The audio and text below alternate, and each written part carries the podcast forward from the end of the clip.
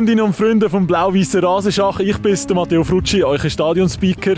Und ich vermisse es mega fest, euch hier im Stadion Niedermatten begrüßen zu dürfen. Und ich weiss auch, ihr vermisst es hier in unserer Stube ein Match zu verfolgen und unseren FC Wollen anzuführen. Und darum haben wir gedacht, bringen wir euch das Stadion Niedermatten zu euch heim.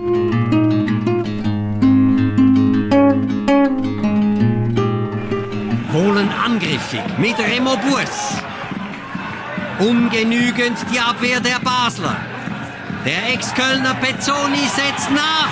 Köpgoli Vailati wehrt ab. Pezzoni rüber auf Brahimi und sein Fallrückzieher streift die Latte. Kevin Pezzoni sorgt gewaltig für Unruhe. Aber das Team von Ciri Sforza marschiert weiter vorwärts. Simon Greta mit einem langen Pass auf Ramisi. Chaka kommt angebraust und wie? Schiedsrichter Jacote zeigt sofort auf den Penaltypunkt und liegt damit völlig richtig. Chaka geht da überaggressiv zur Sache. Rahimi steht bereit und verlädt FCB-Keeper Germano Vailati. Nach 15 Minuten steht es 1 zu 1. Brahimi nutzt diese Chance sehr abgeklärt.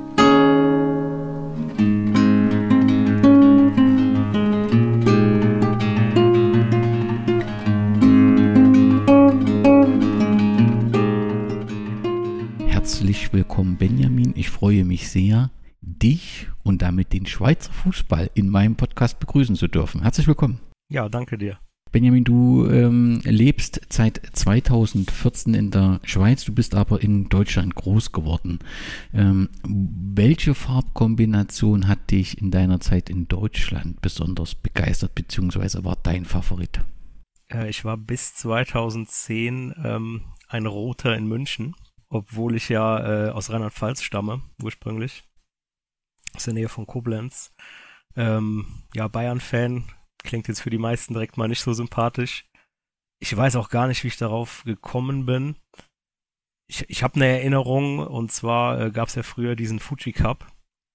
Ähm, quasi der Vor, der, der Zwischenläufer vom Superpokal, den es ja früher gab, ganz früher gab, und dem Ligapokal, den es ja dann irgendwann Anfang der 2000er gab.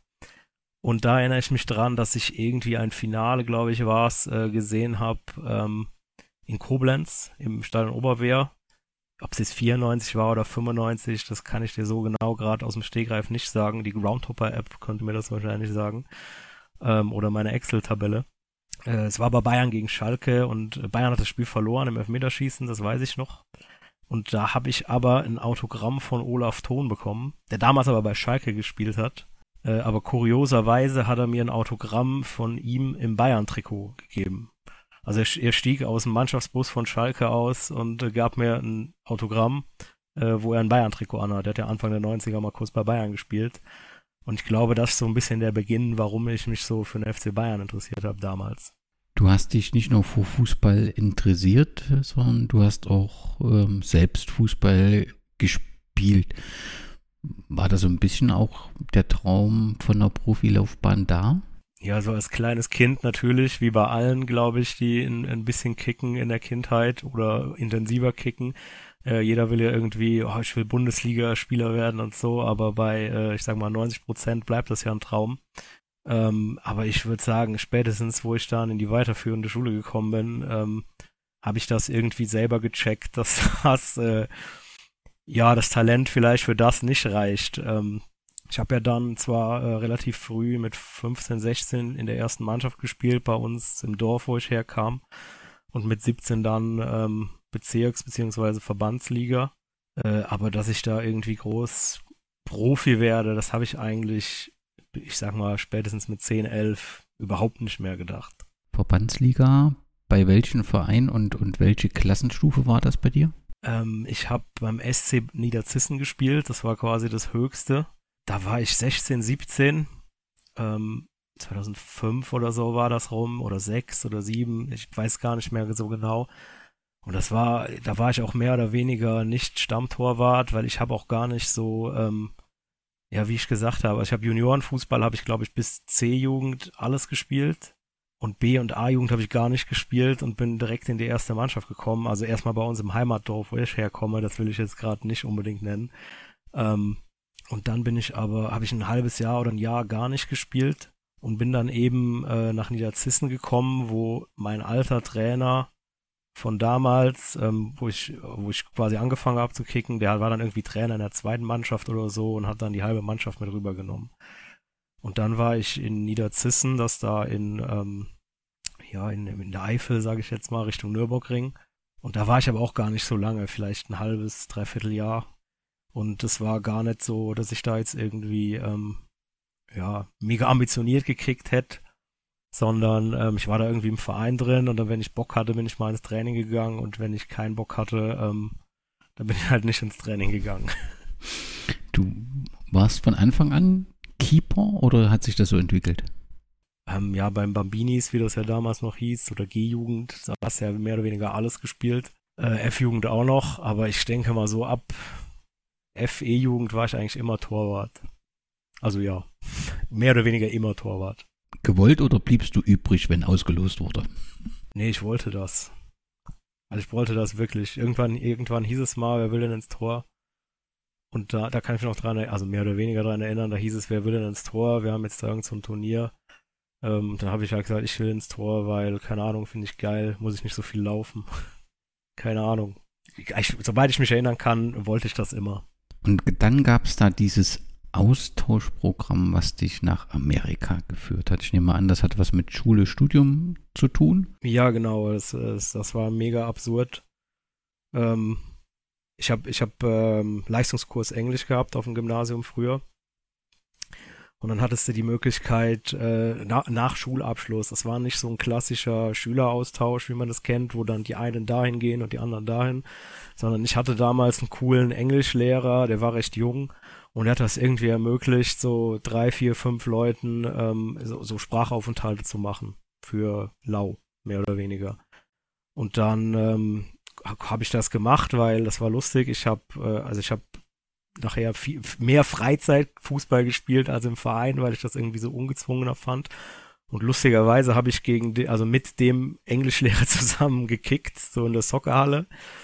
Und ähm, der wusste, dass ich Fußball gut finde und so. Und der kannte dann ähm, so verschiedene Familien, wo du hinkommst. Dann konntest du in diesem Programm auch angeben, was deine Hobbys sind und äh, was du so machst. Und ähm, habe dann natürlich Fußball angegeben und war mit dem mit dem Lehrer auch recht dicke und äh, so dass das irgendwie relativ bald nach äh, nach ja Abi habe ich nicht gepackt, aber nach ähm, nachdem ich von der Schule runter bin, äh, 2008 war es, konnte ich dann äh, so einen Amerika-Aufenthalt machen.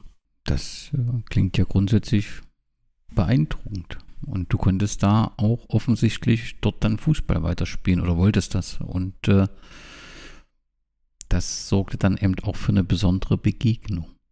Ja, genau. Also ich, ähm, ich war dann e-, eben in so einer Familie, die waren alle Fußball begeistert und die hatten vier oder fünf Kinder, das weiß ich gar nicht mehr so genau, vielleicht auch zehn.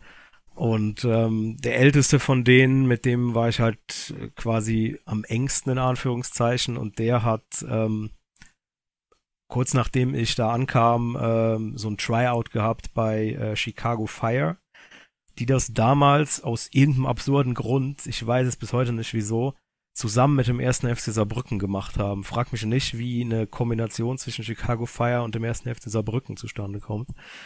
Ähm, aber das war dann eben so, dass der da bei diesem Tryout mitmachen äh, konnte oder durfte oder wollte und ähm, ja, eigentlich war die Anmeldefrist dafür äh, schon abgelaufen. Und äh, dann haben sie aber irgendwie doch gedeichselt, ja, dass ich da mitmachen kann. Und dann haben sie mich auch immer gedrängt, dass ich da mitmachen soll. Und ähm, da bin ich dann mit. Äh, das war, ich weiß nicht, das war wirklich kurz erst nachdem ich da war, ein, zwei Wochen oder so. Und ähm, dann ging das in den Norden, nach Lake Placid, wo diese Tryouts waren, an so einer Uni.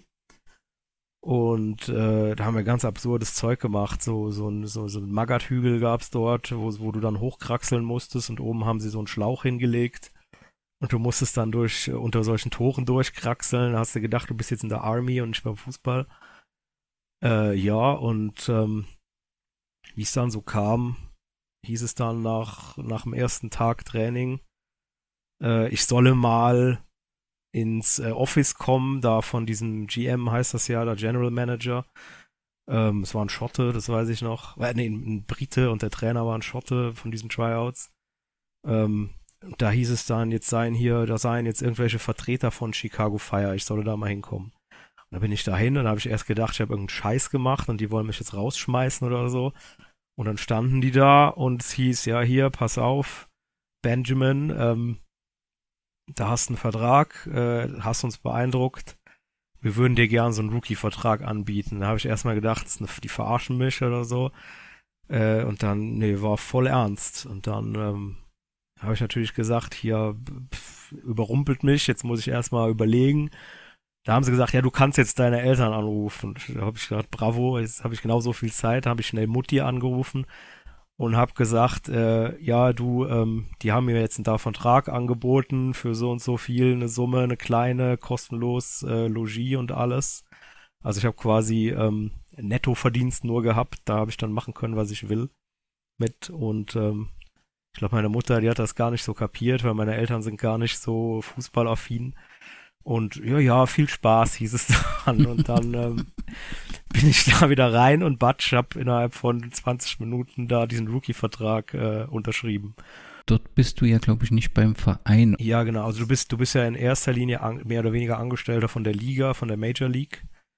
Und dann musst du ja, ich steige da auch noch nicht so durch. Ich habe jetzt da mal eine Zeit lang Football verfolgt, ähm, da ist das so ähnlich, aber das kapiere ich auch null. Auf jeden Fall hast du einen Vertrag mit der Liga und dann können dich aber die Mannschaften oder die Vereine draften. Dann gibt's aber noch Regeln, wenn du irgendwie aus dem Ausland kommst, dann ist das nochmal besonders und dann war es bei mir so, dass ich irgendwie vorher ein halbes Jahr nicht für, für meinen deutschen Verein gespielt habe. Dann hieß, dann war das nochmal unkomplizierter, weil dann normal gibt's so eine Sperrfrist und so und ähm, dann hatte ich quasi den Vertrag mit der Liga und dann haben die irgendwie äh, von Chicago Fire da eine Auf Aufwandsentschädigung noch an die Liga gezahlt, obwohl die eigentlich gar nichts gemacht haben. Äh, und dann war ich da mehr oder weniger äh, gedraftet für äh, Chicago Fire. Aber erstmal fürs Farmteam. Also die haben ja keine zweiten Mannschaften, wie man das so aus Europa kennt, oder B-Teams, sondern die haben ja dann ähm, so Farmteams, die sind dann teilweise an einem ganz anderen Ort. Das war in dem, dem äh, Fall beispielsweise in Lake Placid, deswegen war da auch ähm, war auch dieses Tryout da. Und dann war ich da und wusste nicht, was ich jetzt machen soll. Millionär bist du aber offensichtlich nicht geworden, aber du hast gegen einen gespielt. Ja, es gab ein Spiel gegen David Beckham und äh, ja, ist dir, konntest du einen, einen Freistoß von ihm parieren oder gibt es irgendeine besondere Erinnerung an dieses Spiel? Ich weiß, das ist natürlich so ein bisschen kitsch, aber es ist ja halt schon auch irgendwie was Besonderes, muss man schon sagen. Ja, ich glaube, das ist gerade das Geile, dass es so kitschig ist, weil ähm, ich war ja, wie gesagt, in diesem Farmteam und da war bisher nicht unbedingt gerade in der ersten Mannschaft. Ähm, aber dann waren irgendwann nach ein paar Monaten, also ein paar Monaten, war eher Wochen, hieß es dann, die gehen da in so ein Kurztrainingslager nach New York und ähm, dann haben sie da ein paar aus der zweiten Mann, also ein Farmteam, äh, mitgenommen. Äh, fünf, sechs Leute und ich war einer davon. Und ähm, dann durfte ich da mit in dieses, ja, wie weiß ich gar nicht, sechs, sieben Tage ging das, in dieses Trainingslager und dann war da eben ein Testspiel angesetzt gegen LA Galaxy. Die kennt man ja heute auch. Eben Beckham hat da gespielt, Donovan oder Ibrahimovic zuletzt. Und das war unter Ausschluss der Öffentlichkeit. Und äh, da durfte ich 45 Minuten spielen. Ähm, Sage ich auch immer wieder mit Freuden. Ich bin in meiner Profikarriere ohne Gegentor geblieben. Das Spiel ging nämlich 0-0 aus. Und äh, bei LA Galaxy haben dann so Illustre eben gespielt, wie du gesagt hast, David Beckham oder Abel Xavier, den kennt man ja vielleicht auch noch, der hat bei Hannover gespielt unter anderem, portugiesischer Nationalspieler. Und dann gab es eben diese, ähm, diese Szene, ich weiß es gar nicht, es war nicht so nicht so ähm, spät nach, äh, nach Wiederanpfiff, zweite Hälfte. Ähm, war noch nicht lange drin im Kasten und dann gab es halt diesen Freistoß für, für LA. Und dann steht da halt ähm, David Beckham und du hast vorher irgendwie gegen Philipp Lottermoser gespielt oder so, ja, in der Verbandsliga, Bezirksklasse, Kreisklasse. Und dann steht er da 20 Meter vor deinem Kasten und du scheißt dir komplett in die Hose. Ich glaube, wenn ich das so heute zurückreflektiere, ich habe die Mauer auch völlig schwachsinnig gestellt damals. ähm, vor Aufregung. Ich habe mir wirklich richtig in die Butz geschissen. Und dann knallt er das Ding wirklich in die Wolken. Ja, und ich denke mir so, Junge, jetzt, jetzt knallt er mir richtig ein da ins Lattenkreuz und das Ding geht 20 Meter drüber. Ich glaube, das war der, äh, einer der Momente in meinem Leben, an dem ich äh, erle am erleichtertsten war, nachdem er vorbei war. Der war so erschrocken von deiner Mauer. Du hast ihn so irritiert. Das hat schon Ja, alles Konzept schon. gehabt, ja. Aber die, nach dieser besonderen Begegnung, deine Profikarriere ging nicht allzu lang und das hat ähm, tatsächlich Gründe, glaube ich, in einer Verletzung, dass du das dann beenden musstest, oder? Ja, genau, das ist die klassische, ähm, ich hätte Profi werden können, aber mein Knie ging kaputt, äh, Story, die jeder äh, mit 30er wahrscheinlich erzählt. Äh, bei mir war es aber nicht das Knie, sondern die Schulter. Äh, ich habe mich im Training, ähm, so nach zweieinhalb Monaten, äh, wo ich dann bei dem Verein war, ähm, bin ich beim Training im Boden hängen geblieben, äh, also quasi in so einem Bodenloch, was vorm Tor war, bei einer Parade nach links. Und ähm, hab dabei mir anscheinend so richtig klar ist das bis heute nicht gewesen oder ist es bis heute nicht äh, die Schulter ausgekugelt. Es war aber so, dass das ähm, ich war das ist eben passiert, da habe ich dann noch mit Schmerzen ein bisschen weiter gespielt, was glaube ich im Nachhinein gar nicht so klug war äh, oder weiter trainiert und ähm, hatte dann Schmerzen tagelang und ähm, bin, bin da vom, vom Mannschaftsarzt bzw. vom Teamarzt auch noch zu einem äh, externen gegangen und die wussten alle nicht, was ich hab. Dann ging das noch ein paar Wochen. Ich habe immer mal wieder probiert zu trainieren, aber nach jeder Belastung, sage ich jetzt mal, ähm, hatte ich immer wieder Schmerzen. Und dann ähm, immer wieder zu irgendwelchen Ärzten gegangen und die wussten nicht, wovon es kommt. Und dann hatte ich dummerweise eine Klausel in meinem Vertrag, die besagte, wenn ich nicht leistungsfähig bin, mehr oder weniger, ähm, diesen Vertrag zu erfüllen, dann kann man den Vertrag auflösen. Und weil das dann eben so war, dass ich dann wochenlang da ähm, rumgeeiert bin, immer gesagt habe, ich habe Schmerzen, vielleicht haben sie es mir auch nicht geglaubt, dass ich Schmerzen habe, ich weiß es nicht, ähm, haben sie dann gesagt, ja, das bringt nichts mit dir, wir schicken dich wieder zurück nach Deutschland, da kannst du gucken. Ja, und dann war das, war das äh, Erlebnis USA, das kurze Vergnügen, äh, schon wieder gegessen. Da wurde auch der Vertrag dann sofort aufgelöst und du, da wollte Genau. man dich nur loswerden, ja? Ja, pff, also Hm. keine Ahnung, ich bin, bin da genauso schnell, wie es losging, war es dann auch wieder vorbei. Aber natürlich mit einer ähm, Erinnerung für die Ewigkeit dieser Freistoß. Es ging dann direkt Die, zurück die nach, Geschichte bleibt, die Geschichte bleibt. Es ging dann wieder direkt zurück nach Deutschland. Ich bin dann wieder nach Deutschland und ähm, habe Ausbildung gemacht, ganz klassisch Industriekaufmann und so. Und ähm, bin dann wirklich bei fünf oder sechs Ärzten gewesen. Ich habe so jeden Kack gemacht, Akupunktur und so ein Kram, obwohl ich da gar nicht so von, äh, viel von halte, wenn ich, wenn ich ehrlich bin. Aber ähm, irgendwann kam dann mal einer auf die Idee, mich in so eine Röhre zu schieben. Für ein MRT heißt das, glaube ich, zu machen. Äh, weil vorher haben die immer nur gedacht, ich hätte irgendwie eine Fraktur. Weißt du, dass da was am Knochen war. Und der kam dann eben, das ist, ist glaube ich, fast ein Jahr oder acht Monate, zehn Monate sind vergangen, bis das mal so weit war. Ähm, bin ich dann in die Röhre gekommen und dann haben sie gesagt, ja, pass auf, so wie das aussieht, wenn man jetzt auch die beiden Schultern vergleicht, ist ähm, bei dieser Bewegung oder diesem Hängenbleiben hat's mir oben ähm, die äh, das Gewebe und die Muskeln äh, angegriffen beziehungsweise zerrissen. Und ähm, das anscheinend nicht festgestellt worden, weil ich habe den Arm dann noch bewegt danach. Und das anscheinend möglich gewesen, weil so war die These von dem Arzt damals, ich habe mir die Schulter nach oben ausgekugelt und aber wahrscheinlich du machst ja du rollst dich ja ab beim wenn du wenn du so eine Parade machst und durch dieses Rollen oder diesen diese weitere Belastung hat's die grad wieder rein. Weißt du, die ist quasi in einer Bewegung raus und wieder rein. Aber die Muskulatur wurde angegriffen und das haben die halt überhaupt nicht gecheckt in den USA damals. Und ähm, weil halt fast ein Jahr vergangen ist, ist das dann krumm und schief wieder zusammengewachsen, mehr oder weniger.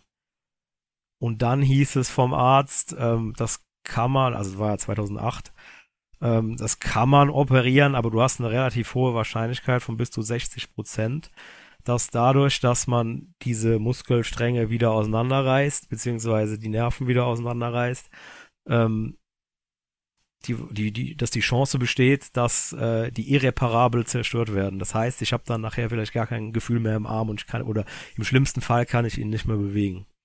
Die andere Option war, du kannst es so lassen, wie es ist, kannst damit einigermaßen gut leben, ähm, aber kannst keinen Leistungssport mehr be betreiben, wo du deine Arme brauchst. Ja, und weil ich, äh, ich sag mal, zu Fuß weniger der Manuel Neuer als vielmehr der Oliver Kahn war, ähm, auf dem Platz, äh, habe ich dann gesagt, ja komm, dann lassen wir's. Weil ich habe wirklich als jugendlicher Kind äh, oder älterer Erwachsener nie die Ambition gehabt, Profi zu werden. Ähm, ich kann damit gut leben. Ich habe jetzt eine Ausbildung angefangen, passt, lassen wir's. Und leider, also was heißt leider, ich kann gut damit leben, das tangiert mich im Alltag nicht. Aber ich habe zwischendrin mal immer wieder probiert, so ein bisschen Kreisklasse-mäßig hier in der Schweiz auch, äh, also unterste Liga oder Senioren darf man ja hier kicken. Hier gibt's ja eine 30 plus Senioren äh, in der Schweiz. Ähm, habe ich mal ein paar Spiele wieder gemacht, aber sobald ich da 90 Minuten irgendwie durch die Gegend geflogen bin, habe ich direkt wieder zwei, drei Wochen äh, Schmerzen im linken Arm gehabt und jetzt habe ich es komplett aufgegeben, das Kicken. Okay, damit war deine Karriere auf dem Rasen beendet, aber abseits des Rasen ging es ordentlich los. Zunächst müssen wir ja den Schritt in die Schweiz begründen. Ich glaube 2014 bist du aus Deutschland in die Schweiz. Ist es richtig, dass es die Liebe war, die dich nach Schweiz geführt hat? Ich habe äh, 2014 meine Verlobte kennengelernt. Also du hörst, wir sind inzwischen verlobt, wir heiraten dieses Jahr. Ähm, wir sind wir sind also immer noch zusammen. also hat sich gelohnt. Ähm, ja, eben, wir haben uns 2014 kennengelernt in Deutschland, in Regensburg, im Urlaub in Anführungszeichen. Und ähm, ja, ich hatte damals, ähm, war es so, dass mein, also ich habe ja Industriekaufmann gelernt in einem äh, Natursteinbetrieb. Und da lief mein Vertrag aus im Juli. Ich hatte einen befristeten Vertrag und ich wollte ohnehin was Neues machen ich, mein Ziel war immer Hamburg, weil ich da auch viele Leute kenne, mit denen ich auch bis heute ganz dicke bin. Äh, und dann habe ich sie kennengelernt, etwa im April war es, März, April. Und dann äh, ist es anders gekommen. Dann bin ich halt äh, 550 Kilometer in die andere Richtung äh, in die Schweiz gezogen, statt nach Hamburg. Was sind die markantesten Unterschiede im täglichen Leben für dich zwischen dem, der Zeit in Deutschland und der Zeit in der Schweiz? Was ich viel merke, ist, dass die Schweizer nicht so offen sind. Äh, die sind erstmal sehr verschlossen, du wirst nicht so mitgenommen. Also gerade ich als Rheinländer ähm, habe ja gar keine Angst vor, also gar keine Berührungsängste oder so. Und das war schon äh, gerade am Anfang sehr schwierig. Das ist eigentlich bis heute noch schwierig teilweise, weil man unterschätzt das. Man denkt immer so, ja, Schweiz ist äh, wie Bayern oder so, ja, oder Österreich ist wie Bayern. Äh, die sind auch wie Deutsche drauf, aber ist überhaupt nicht so. Erstmal sind die Deutschen ja total unbeliebt in der Schweiz. Das hat ja auch den Auftakt bestimmt etwas erschwert manchmal. Ja, es, ich, ich, es ist einfach nicht so, so leicht, äh, sich einen Freundeskreis schnell aufzubauen, weil ähm, es nimmt dich keiner mit. Also ich kenne das so, wo ich herkomme, aus, aus dem Rheinland. Ähm, wenn da jemand neu ist, dann sagst du, ja, komm mal einen mittrinken und äh, ich zeig dir mal hier, was abgeht und so. Und hier in der Schweiz ist das eher so, ja, geh mal weg, ähm, das ist unser Ding. Da hast du nichts mehr zu tun. Und da musst du dich mehr oder weniger reindrängen in gewisse Sachen. Und äh, ja, das ist mir dann äh, ja gelungen nach einer gewissen Zeit, sage ich jetzt mal. Hast du es jemals bereut? Also jetzt außerhalb der Liebe, meine ich. Äh, bereut in dem Sinne nicht. Ähm, manchmal, also ist völlig absurd. Ähm, früher hast du immer so, boah, Deutschland, scheiße und so. Und ähm, was, was ich schon oft habe, ist, äh, mir fehlt dieses, ähm, dieses lockere Kommunizieren, was ich aus Deutschland kenne. Und immer wenn ich auch mit Freunden aus Deutschland zusammen bin, fällt das Kommunizieren leichter. Also weißt du, du kannst einfach direkter sein als hier. Äh, aber ich wurde schon oft gefragt, ob ich wieder nach Deutschland zurück will und das irgendwie will ich das auch nicht. Weil ähm, ich sag mal, die meiste Zeit meines Erwachsenenseins äh, habe ich jetzt in der Schweiz verbracht. Ich habe hier einen Freundeskreis, ich habe ein soziales Umfeld. Ähm, man baut sich auch was auf und so und hat dann auch irgendwie Sachen, an die man sich gewöhnt. Und das irgendwie wieder weggeben und das alles nochmal aufbauen, das will ich irgendwie nicht. Also bereut habe ich es nicht. Und du bist in der Zwischenzeit im Schweizer Fußball eine bekannte Größe und das wollen wir uns langsam dem Thema Fußball widmen. Wenn wir jetzt einen Bereich, wo ich vermute, dass du nicht mit Leidenschaft dabei bist, das Thema Nationalmannschaft ganz kurz mal streifen, so war es ja schon so, dass bei der EM 2021 man bis ins Viertelfinale kam, dort ein spannendes Elfmeterschießen gegen die Schweiz verlor. Wie ist die Position der Nationalmannschaft. Also das weißt du ja, dass wir das in Deutschland sehr, sehr kritisch gerade mit die Mannschaft diskutieren. Auch in Österreich äh, ist eine große Entfernung zwischen Fans und Mannschaft, auch durch den Trainer teilweise. Da, wie ist die Situation in der Schweiz? Ist die Nationalmannschaft ähm, anerkannt, beziehungsweise wie wird diese Turnierleistung bei der EM 2021 bewertet? Ich glaube, was mir immer so ein bisschen auffällt, also ich ver verfolge es schon auch, ich gucke mir die Spiele an von, von der Schweizer Nationalmannschaft, also nicht im Stadion, aber so im Fernsehen. Ähm, ich glaube, man hat teilweise viel höhere Erwartungen, als die Mannschaft eigentlich ähm, liefern kann. Oder man, ich, man hat zu hohe Erwartungen. Ähm, das liegt im, ich glaube, ein Grund ist, dass die sehr migrantisch geprägt ist, die Nationalmannschaft in der Schweiz. Ähm, hört man ja teilweise an den Namen. Äh, ich glaube, irgendwann hieß es mal 18 von 23, das war jetzt nicht bei dem Turnier, aber bei WM 18, glaube ich. 18 von 23 Spielern haben irgendwie einen Migrationshintergrund. Und da hast du natürlich in der, ähm, das sage ich so offen, die Schweiz ist offen rassistisch, meiner Meinung nach. Äh, hat die natürlich einen schweren Stand, die Nationalmannschaft. Äh, es hat sich ein bisschen gelegt, weil sie jetzt eben mal zwei Turniere in Folge gut gespielt hat. Und gerade jetzt das letzte Turnier, da hast du auch gemerkt, dass so ein bisschen eine Euphorie entstanden. Äh, gerade, ich sag mal, bei der jungen Bevölkerung, weil die eben auch sehr migrantisch geprägt ist. Du hast ein hohes Identifikationsmerkmal ähm, geschaffen weil äh, die Jungen jetzt merken, ja krass, äh, da sind ja Leute wie wir, die ähm, in diesem Land etwas erreichen können, wenn sie zusammenarbeiten. Das habe ich schon auch gemerkt, weil bei uns äh, im Stadion war ein Public, Public Viewing und da habe ich auch ein paar Schweiz-Spiele geguckt. Und da hast du ja schon gemerkt, dass auch gerade so die junge migrantische Bevölkerung, also Wohlen, wo ich aktiv bin, ist sowieso mega migrantisch, ähm, die war da auch schon ziemlich krass dabei.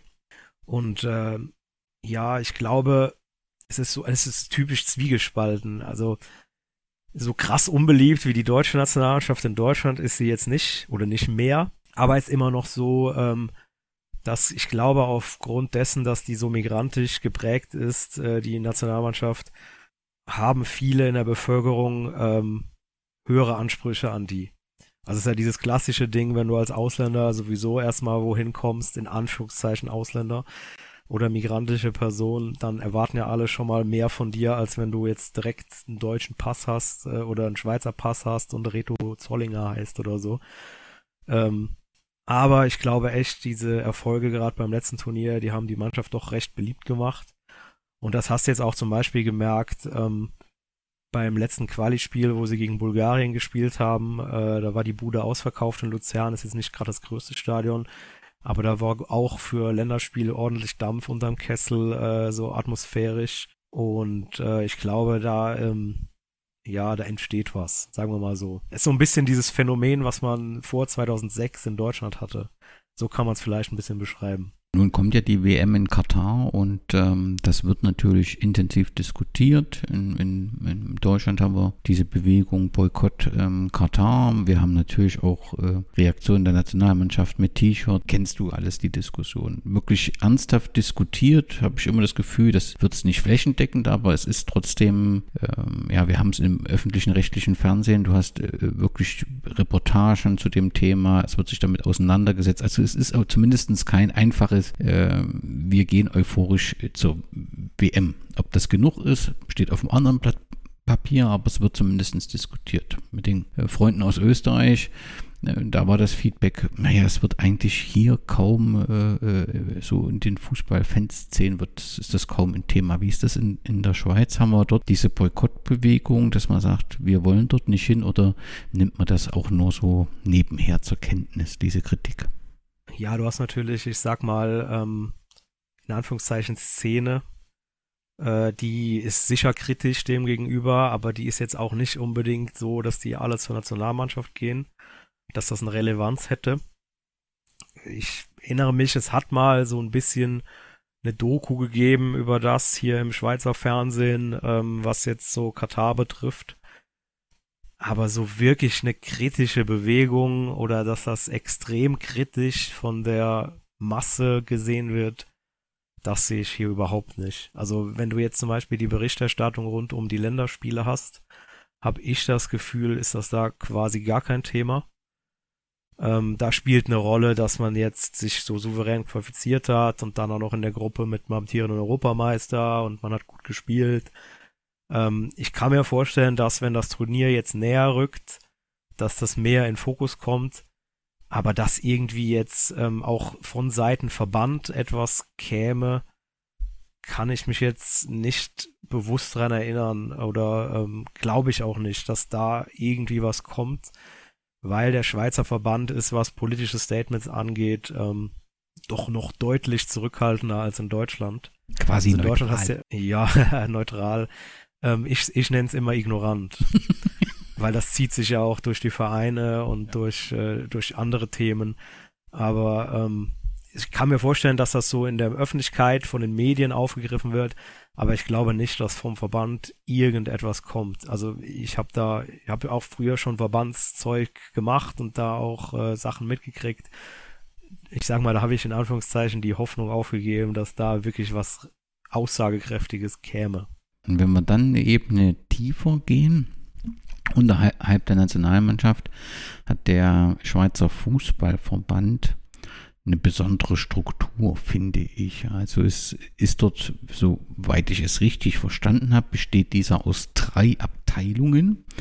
Und äh, alle drei Abteilungen dieses DFB in der Schweiz besitzen eine eigene Rechtsnatur und haben eigene Organe. Also das ist äh, die äh, Schweizer Fußball League, die erste Liga und die Amateurliga, die dann jeweils entsprechende Ligen zugeordnet sind. Ich glaube, der Schweizer Fußball League die ersten beiden, der ersten Liga dann die nächsten beiden und der Amateurliga alles äh, drunter.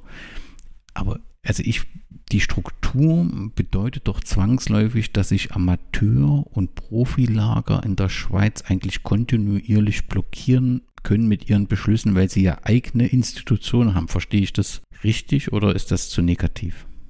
Ich glaube, das ist ein bisschen zu negativ, weil ich denke, dass ähm, jetzt zum Beispiel der Einfluss von der Amateurliga auf die Swiss Football League doch recht gering ist.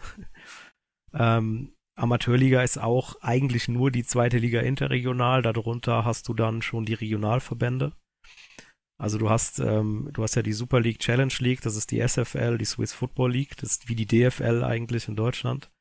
Dann hast du die Promotion League, das ist die dritthöchste Liga und die erste Liga, das sind ähm, quasi die, die, der Verband der ersten Liga. Das ist alles mega verwirrend. Äh, dann hast du die Amateurliga, das ist eigentlich nur die zweite Liga Interregio und dann hast du die zweite, dritte, vierte und fünfte Liga. Äh, das sind quasi die rein, wirklich reinen Amateurligen, die sind dann im Regionalverband ähm, geregelt.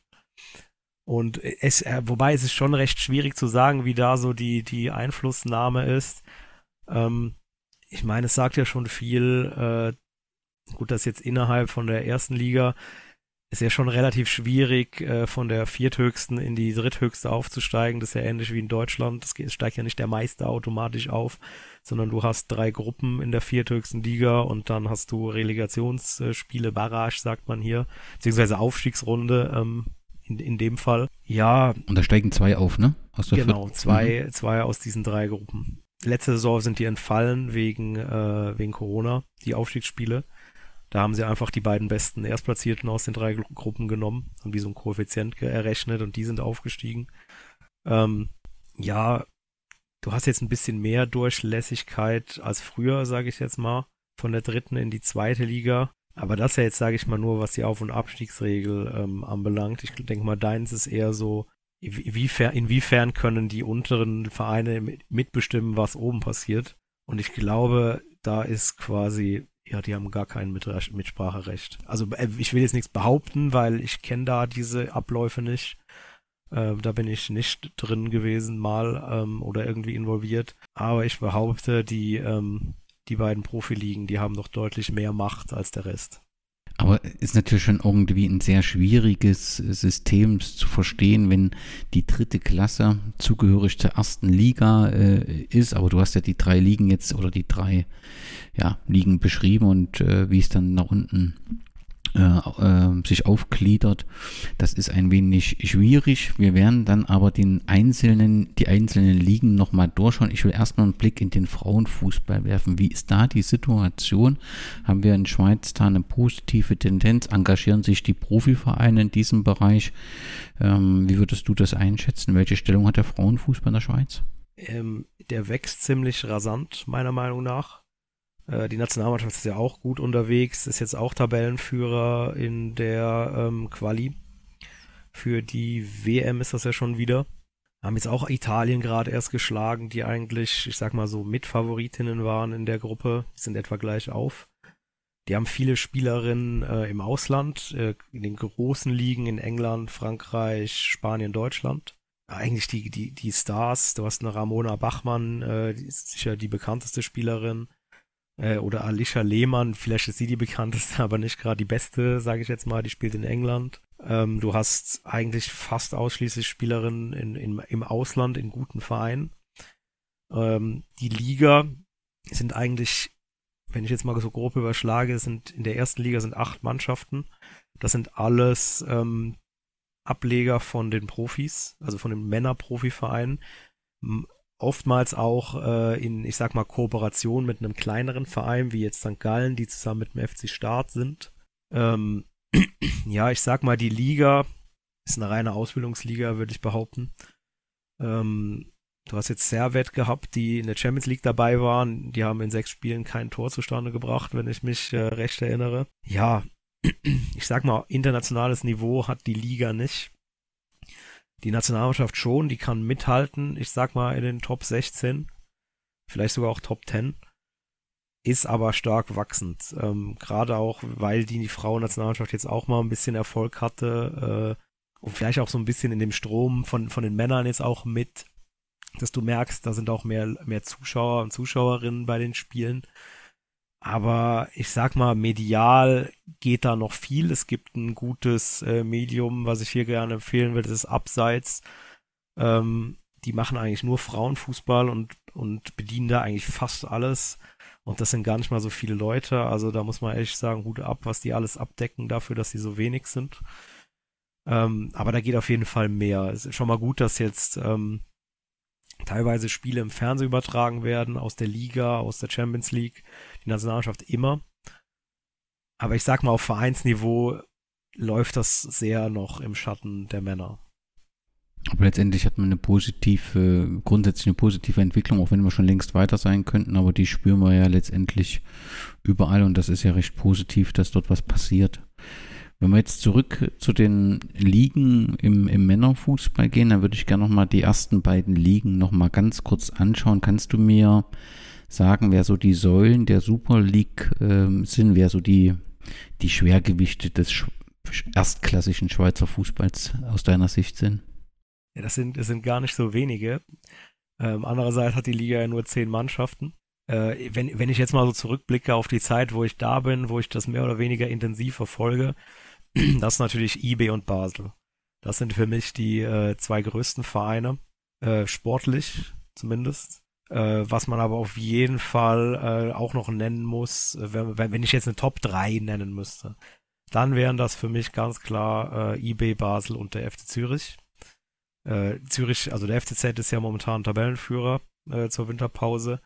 Die sind aber, ich sag mal, äh, zwischendrin ja auch mal in die zweite Liga abgestiegen. 2016 war es, glaube ich, ja. Äh, aber die haben natürlich in Sachen ähm, Fan-Anhang äh, oder Fanszene, ähm, ja, muss man schon sagen, sind die aus meiner Sicht so ziemlich das Nonplusultra in der Schweiz. Basel und in Anführungszeichen eBay haben natürlich auch viel.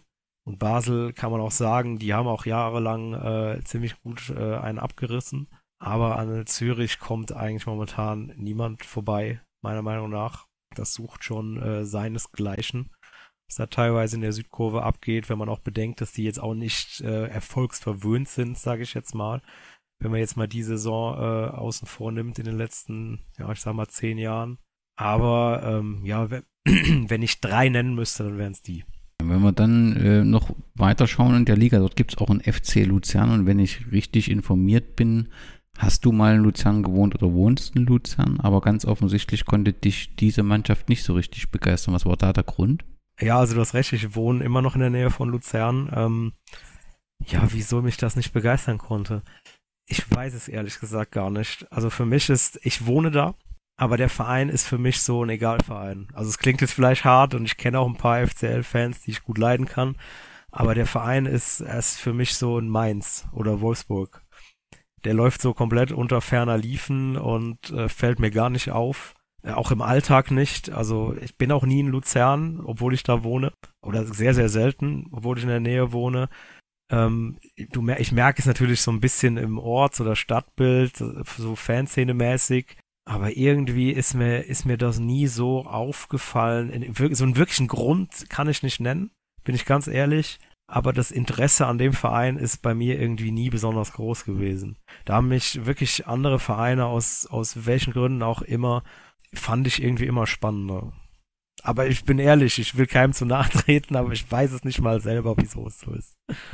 Wenn wir dann in die Challenge League, die zweite Liga schauen, ähm, was gibt es da Besonderes? Also mir ist zumindest aufgefallen, dass äh, beim SC Greens ein, ein René van Eck als Trainer aktuell ist, der auch äh, in Thüringen lange Zeit ähm, aktiv war und ein besonderer Trainer ist vom ganzen Auftreten, Aussehen. Ja, wie soll ich das sagen? Also ja, in, in Lebemann und äh, der zumindest in Thüringen bekannt ist. Wen müsste man sonst aus der aktuellen zweiten Klasse des Schweizer Fußballs, wen gilt es da zu erwähnen, den man kennen müsste? Bestimmt den FC Winterthur, nehme ich mal an. Ja, der FC Winti ist, äh, sag mal, das ist das St. Pauli der Schweiz, auch wenn das viele da gar nicht so mögen. Ähm, ist natürlich ein Verein, ähm, wo ich auch sage, den finde ich ganz cool. Aarau muss man natürlich nennen, die sind äh, quasi der in Anführungszeichen Kantonsrivale, also so wirklich Rivalen sind wir ja nicht, aber ist der große Verein im Kanton Aargau, wo wir auch sind mit Wohlen, ähm, mit dem Stadion Brücklifeld, das muss man äh, ist auch mal aus Groundhopper-Sicht ähm, unbedingt mal gesehen haben. Das ist wirklich eine geile ähm, Kiste, Schüssel ist es ja nicht wirklich. Ähm, dann, was hast du noch? Wintertour, wie gesagt, Aarau, ich würde sagen, das, das sind, das sind fast die zwei Vereine, die, die da am wichtigsten sind. Ich finde es lustig, dass du Kriens genannt hast und, und Van Eck, weil der ist ja noch gar nicht so lange da. Mhm. Ähm, die sind auch mit exorbitantem Rückstand letzter. Also die werden ziemlich sicher absteigen. Äh, vermute ich mal, also es, außer es passiert ein Wunder. Ähm, ja, ähm, was kann man noch sagen? Vaduz kann man sicher noch nennen, ist ja eine spezielle Sache, Lichtensteiner Verein. Äh, jetzt nicht gerade die größte Fanszene, aber äh, sicher auch sehr kultig und im Rheinpark sollte man auch mal gewesen sein. Ich, ich persönlich finde, die Liga hat viele Vereine, Schaffhausen ist jetzt auch so ein Ding. Ähm, das sind alles so Clubs, die findet man nicht mega geil, aber auch nicht mega scheiße. Ja, also abgesehen von Vinti, die finde ich ziemlich cool. Aarau finde ich an sich auch ganz cool, auch wenn es jetzt, sage ich mal, ein Kantonsrivale ist. Aber ich kenne da auch viele Leute, die, ähm, die, die ich gut leiden kann. Und sonst hast du ganz, ganz viel, wo du, du kannst so deine Späßchen drüber machen, äh, wie Schaffhausen, sage ich jetzt mal. Ähm, aber, aber scheiße finden kann man die nicht. Aber auch nicht so, dass ich jetzt sage, wow, ich bin jetzt Riesenfan. Und ich persönlich, also es ist vielleicht auch so ein bisschen eine absurde Denkweise, ich finde die Liga fast besser als die Super League. Also keine Ahnung, frag mich nicht. Weil alles irgendwie so ausgeglichen ist und ähm, auch aus Fansicht ist da viel dabei, was, ähm, was man sich angucken kann, was aber auch manchmal ein bisschen skurril ist. Äh, wie damals, also ist ja kein Thema mehr, gab es ja mal diesen einen Fan von Lemo. Ähm, den Verein, der ist ja dann mal pleite gegangen und ist wieder komplett von vorne ist das losgegangen in der untersten Liga. Das war so ein 14-Jähriger, der ist mit dem Verein überall hingefahren und hat da Trommel aufgebaut und Soundfahne und hat einen auf Solo Ultra gemacht. Das war schon sehr geil und skurril. Äh, es war unter anderem auch in der Saison, wo Zürich, der FCZ, in der zweiten Liga gespielt hat. Und dann stand der Typ da ganz alleine im Letzigrund, im Gästeblock und hat sein Programm runtergerissen. Und das, ich finde das geil an dieser Liga. Auch Krien zum Beispiel, die haben auch eine Fanszene, ähm, die schon recht alt ist. Winterthur hat eine ziemlich gute Fanszene, die alt ist. Aarau hat eine alte Fanszene. Xamax ist noch ein Verein, den man sicher nennen muss. Äh, Traditionsverein mit einer ziemlich skurrilen Geschichte, ähm, eine sehr alte Fanszene. Ich weiß jetzt gerade nicht mehr, ist die zweitälteste der Schweiz, glaube ich, nach Servet. Sektion Grenard ist die älteste. Ähm, 1988 und ich glaube 89 kam dann schon äh, die Fanszene in Neuchâtel. Ja, du hast, ist ja auch, ist ja auch immer diese Durchlässigkeit. Ich meine, keine Ahnung, wenn ich jetzt hier erzähle von Aro, Winterthur oder Xamax, die könnten genauso gut in der, in der Super League spielen. Ja, und, und ein Verein wie Luzern oder, oder ähm, Lugano, die könnten auch in der Challenge League spielen und die wären dadurch nicht kleiner oder größer. Das ist ja auch immer so ein Thema, ähm, ob man die Super League aufstocken kann. Aber das Ding ist halt, der Cut kommt dann halt zwischen der zweiten und der dritten Liga. Ne? Und dann kommen wir doch auch so langsam zum FC Wohlen. Ja, großartig. In, in welcher Liga spielt der FC Wohlen? Also wir hatten die erste, zweite Liga besprochen. Ähm, in welcher Liga spielt der FC Wohlen aktuell? Also wir spielen aktuell in der ersten Liga, das ist die vierthöchste Spielklasse. Äh, da sind wir jetzt seit, boah, Corona ist ein bisschen schwierig zu rechnen. Ist jetzt die dritte Saison quasi, die in der wir da sind. Äh, die zwei vorher wurden ja nicht zu Ende gespielt. Ähm, wir haben ein Jahr Promotion League gespielt, dritthöchste Liga. Und davor, zwischen 2002 und 2018, haben wir in der zweithöchsten Liga gespielt, in der Challenge League. Da mussten wir dann äh, damals absteigen, aus finanziellen Gründen. Das war auch wieder so eine skurrile Sache. Ähm, da hat man mehr oder weniger in der Winterpause 17, 18 gesagt, so wir haben keinen Bock mehr auf Profifußball, das ist uns zu anstrengend und zu teuer. Wir äh, reichen keine Lizenzunterlagen ein für die nächste Saison und hat dann quasi diesen ähm, ja, Stichtag verstreichen lassen. Und dann stand äh, der FC Wohlen zur Hälfte der Saison als Absteiger aus der Challenge League fest. Ähm, und zum damaligen Zeitpunkt äh, gab es nur einen Absteiger. Und damit war eigentlich die Saison äh, nach der Hälfte gelaufen. Du hattest ein, ich weiß gar nicht mehr, wer damals aufgestiegen ist, aber wenn ich mich recht erinnere, ich glaube, es war Lausanne, die hatten da auch schon rechten Vorsprung auf den Tabellenzweiten. Und da gab es keine Barrage, also Relegationsspiele. Die wurden danach erst wieder eingeführt und das war so ziemlich eine äh, bumslangweilige Saison. Und äh, wir sind dann in die Promotion League abgestiegen, die dritthöchste. Komplett neuer Kader und äh, der hat es mal richtig in den Sand gesetzt und ist dann auch sportlich gerade direkt durchgereicht worden als Tabellenvorletzter äh, in die Viertklassigkeit. Und da hängen wir jetzt ich kann das gut verstehen, dass du zu diesem zentralen Ereignis sofort äh, hin willst. Ich will noch mal äh, ganz äh, zurück ein wenig zu Wohlen als, als Gemeinde. Ähm, dass wir das vielleicht noch mal den HörerInnen ein bisschen beschreiben, denn ich habe etwas Spannendes gelesen im Mai 2009, also du bist auf jeden Fall unschuldig noch zu dieser Zeit, hat sich eine Mehrheit bei einem, bei einer Abstimmung dafür ausgesprochen, ähm, dass Wohlen keine Stadt wird, sondern eine Gemeinde bleibt.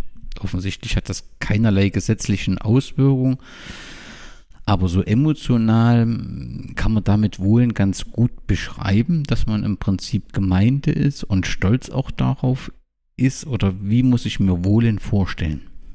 Also erstmal kannst du dir Wohlen vorstellen, wie eine Kleinstadt. Es hat, lass, lass mich lügen, das, das schwankt immer so extrem. Es hat irgendwie zwischen 16.000, 18.000 Einwohnern momentan.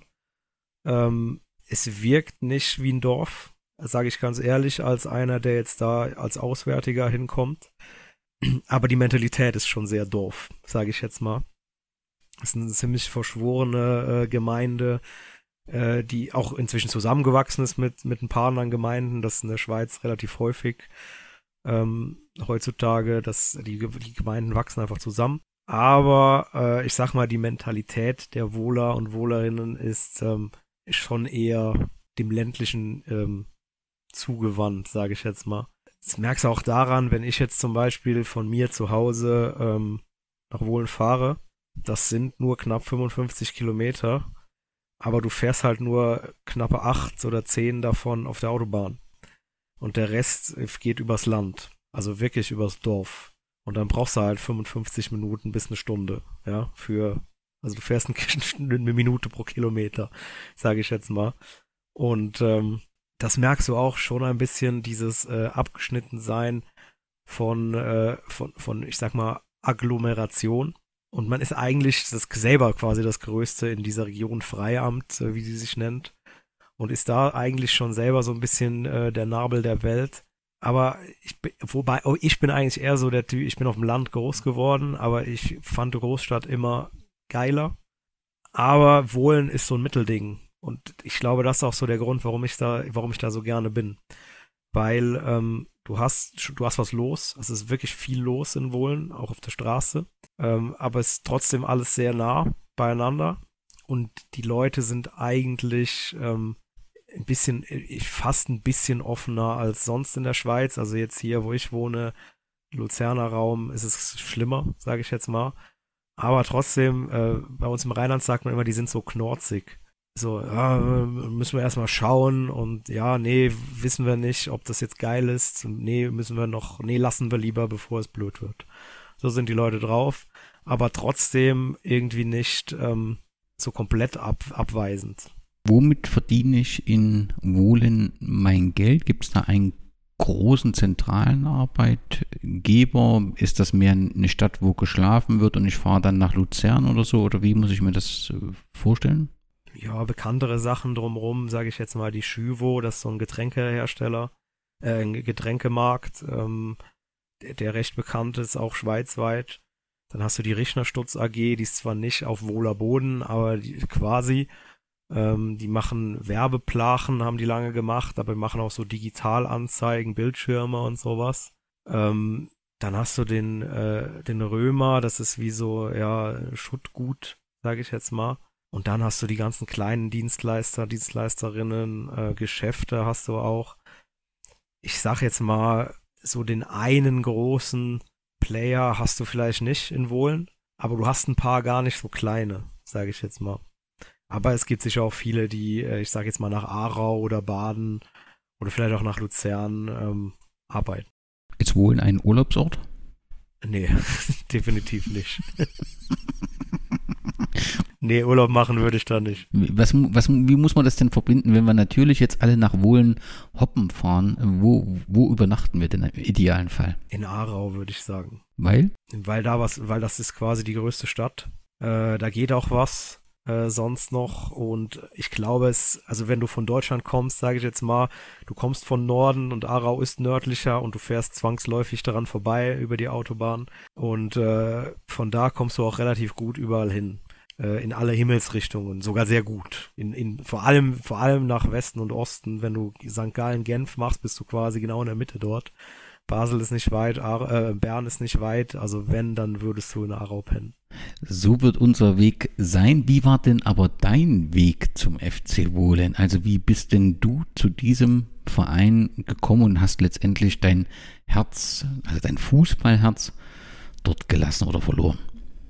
Ja, ich bin ja wie gesagt 2014 in die Schweiz und äh, habe ja schon anfangs gesagt, war so ein bisschen schwierig, äh, sich so ja zurechtzufinden, Leute kennenzulernen und ähm, ich bin Groundhopper, kommen wir ja bestimmt nachher noch zu und hatte dann so ja die Intention, ich habe erst äh, so, so, ein bisschen in dem Dorfverein hier in der Nähe, wo meine Verlobte herkommt, äh, gekickt war ja, wie gesagt, wegen diesem Schulterding nicht so erfolgreich. Und dann habe ich mir gedacht, komm, ich will doch irgendwie einen Verein haben, der jetzt nicht mega weit weg ist, wie jetzt äh, Bern war mir zum Beispiel zu weit, obwohl die Stadt sehr cool ist. Und Luzern war, wie gesagt, irgendwie zu langweilig und mir fast schon zu groß. Ich will irgendwie einen Verein haben, wo du einigermaßen guten Fußball gucken kannst und ähm, wo du vielleicht auch aktiv dich beteiligen kannst, wo du selber noch was machen kannst und wo ich Leute kennenlernen kann, wo ich eine emotionale Bindung hin aufbauen kann, weil, weil, weil irgendwie so ein Fixpunkt gefehlt hat. Und ich bin dann, ja, mal ein Spiel von Wohlen, das war aber jetzt nicht wegen Wohlen, die haben in Samensdorf, das ist so ein Kaff, Viertelstunde, zehn Minuten weg von Wohlen, da hatten die ein Testspiel 2014 Und da bin ich es Hoppens wegen mit der Verlobten oder damalig noch, damals noch Freundin, sind wir da hin. Da hat Wohlen dann 7-0 gewonnen. Äh, da war Chiriaco Sforza, den kennt man ja in Deutschland, der war Trainer. Äh, da hat ein Deutscher namens Ronny Minkwitz zwei oder drei Buden gemacht. Ähm, das ist der Sohn von Wolfgang Minkwitz. Minkwitz, den kennt man ja noch aus der DDR-Oberliga und der hat bei Kaiserslautern und bei den Stuttgarter Kickers gespielt äh, nach der äh, Wende. Und ähm, da fand ich das schon spannend. Da dachte ich so, what the fuck, so ein kleiner Dorfverein, die spielen zweite Liga, also da wirkte das so auf mich und haben so einen krassen Trainer und ähm, waren damals auch sehr gut dabei äh, in der Liga. Aber ja, so fand ich einfach spannend so an sich, aber nicht so, dass ich dann gesagt habe, ja, Bö, da gehe ich jetzt unbedingt hin. Ähm, war aber dann so, dass dann äh, ein Freund von mir aus Hamburg da war, ein paar Monate oder Wochen später, es war nicht viel später, glaube ich. Und dann hatten die ein Heimspiel montags abends gegen Servet Genf und das ist ja auch noch ein spannender Gegner. Und der Kumpel war eben da und dann haben wir gesagt, ja, der ist auch Hopper. Und dann sind wir dahin. Und äh, eben Montagabendspiel, äh, Bude war ziemlich voll für einen Montagabend. Wohlen war auch Erster damals in der zweiten höchsten Liga. Die hatten Ambitionen. Ähm, wie gesagt, war, war gut was los. Es hat geregnet wie Sau. Und Wohlen hat 4-2 gewonnen. Also es war ziemlich Spektakel und ging auch gut ab auf dem Platz. Die genaue Torreihenfolge weiß ich nicht mehr.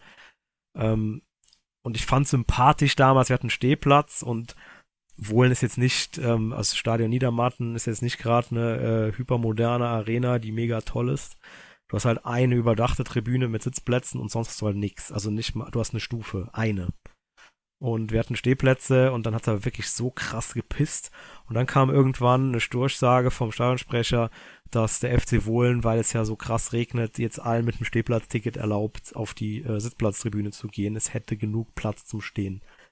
Und das fand ich schon sympathisch und ähm, dann haben wir uns da auf die Tribüne gehockt, äh, ganz, weiß ich noch, wenn man drauf sitzt, ganz rechts auf den Stufen und fand das irgendwie geil. Und auch mein Kumpel fand so, ja, boah, ist irgendwie voll sympathisch und dass die das jetzt so erlauben im, im Profifußball und es war auch so, so chillig alles, weißt du, so, die Kontrollen waren nicht mega krass und es hat auch keinen interessiert, was du da veranstaltest.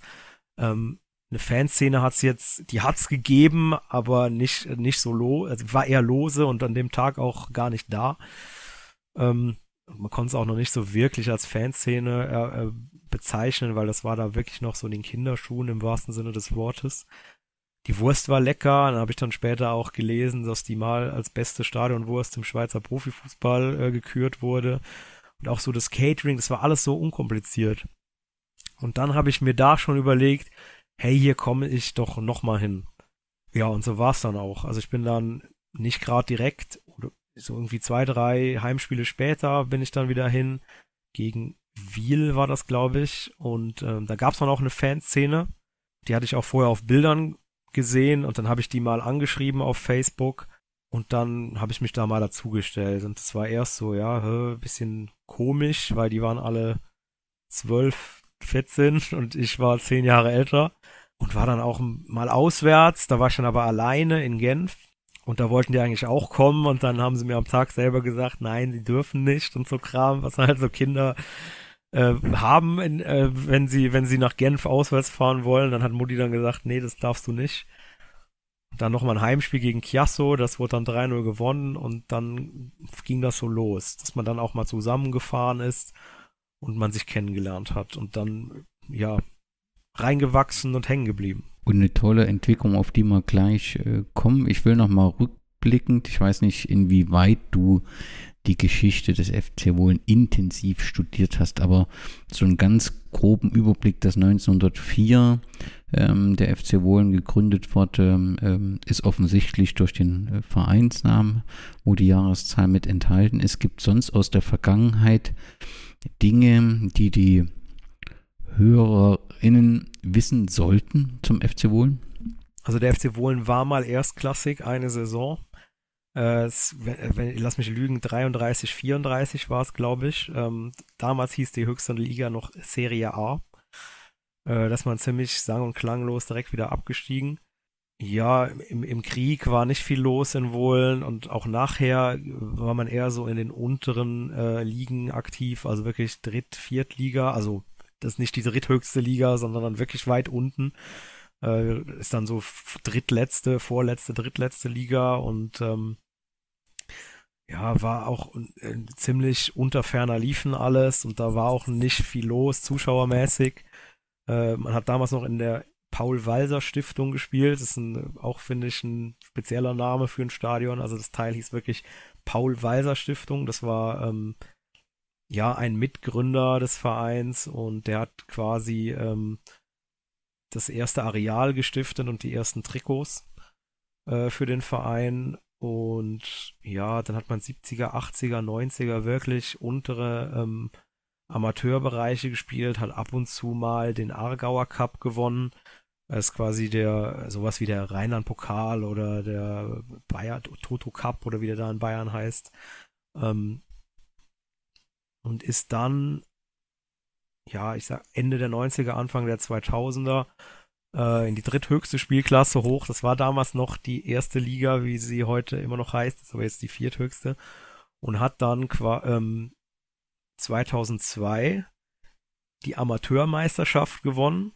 Also ist aufgestiegen äh, aus der dritthöchsten in die zweithöchste Spielklasse und ist dadurch immer noch amtierender Am Schweizer Amateurmeister, weil das ist das letzte Mal gewesen, dass dieser Wettbewerb ausgetragen wurde. Ähm, die Plakette und der Pokal, die stehen auch immer noch äh, in der VIP-Loge in, in Wohlen im Stadion Niedermatten. Ähm, ja, und hat dann 2002 bis 2018, wie schon angerissen, die mit Abstand erfolgreichste Zeit gehabt in der Vereinsgeschichte. Da hat man eigentlich durchgehend in der zweithöchsten Spielklasse gespielt. Nun hast du es ja schon gesagt, dass man sich freiwillig aus dem Profifußball zurückgezogen hat. Ähm, was sind denn jetzt die äh, Ziele für die Zukunft? Also mit dem Rückzug muss doch auch eine Zielsetzung für die Ausrichtung in den kommenden Jahren ausgesprochen worden, worden sein. Will man im Prinzip auf Nachwuchs setzen? Will man zurück in den Profifußball oder wo sieht der Verein sich in Zukunft?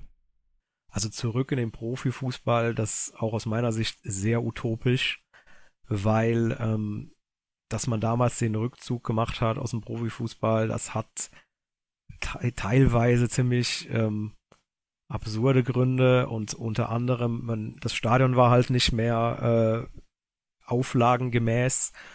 Äh, das Licht war nicht hell genug für die damals noch vorhandenen Montagsspiele. Jetzt sind es Freitagsspiele, die Montagsspiele gibt es zum Glück nicht mehr. Ähm, da musstest du eine gewisse Luxzahl haben und die hatten wir einfach nicht und das war dem Verein zu teuer.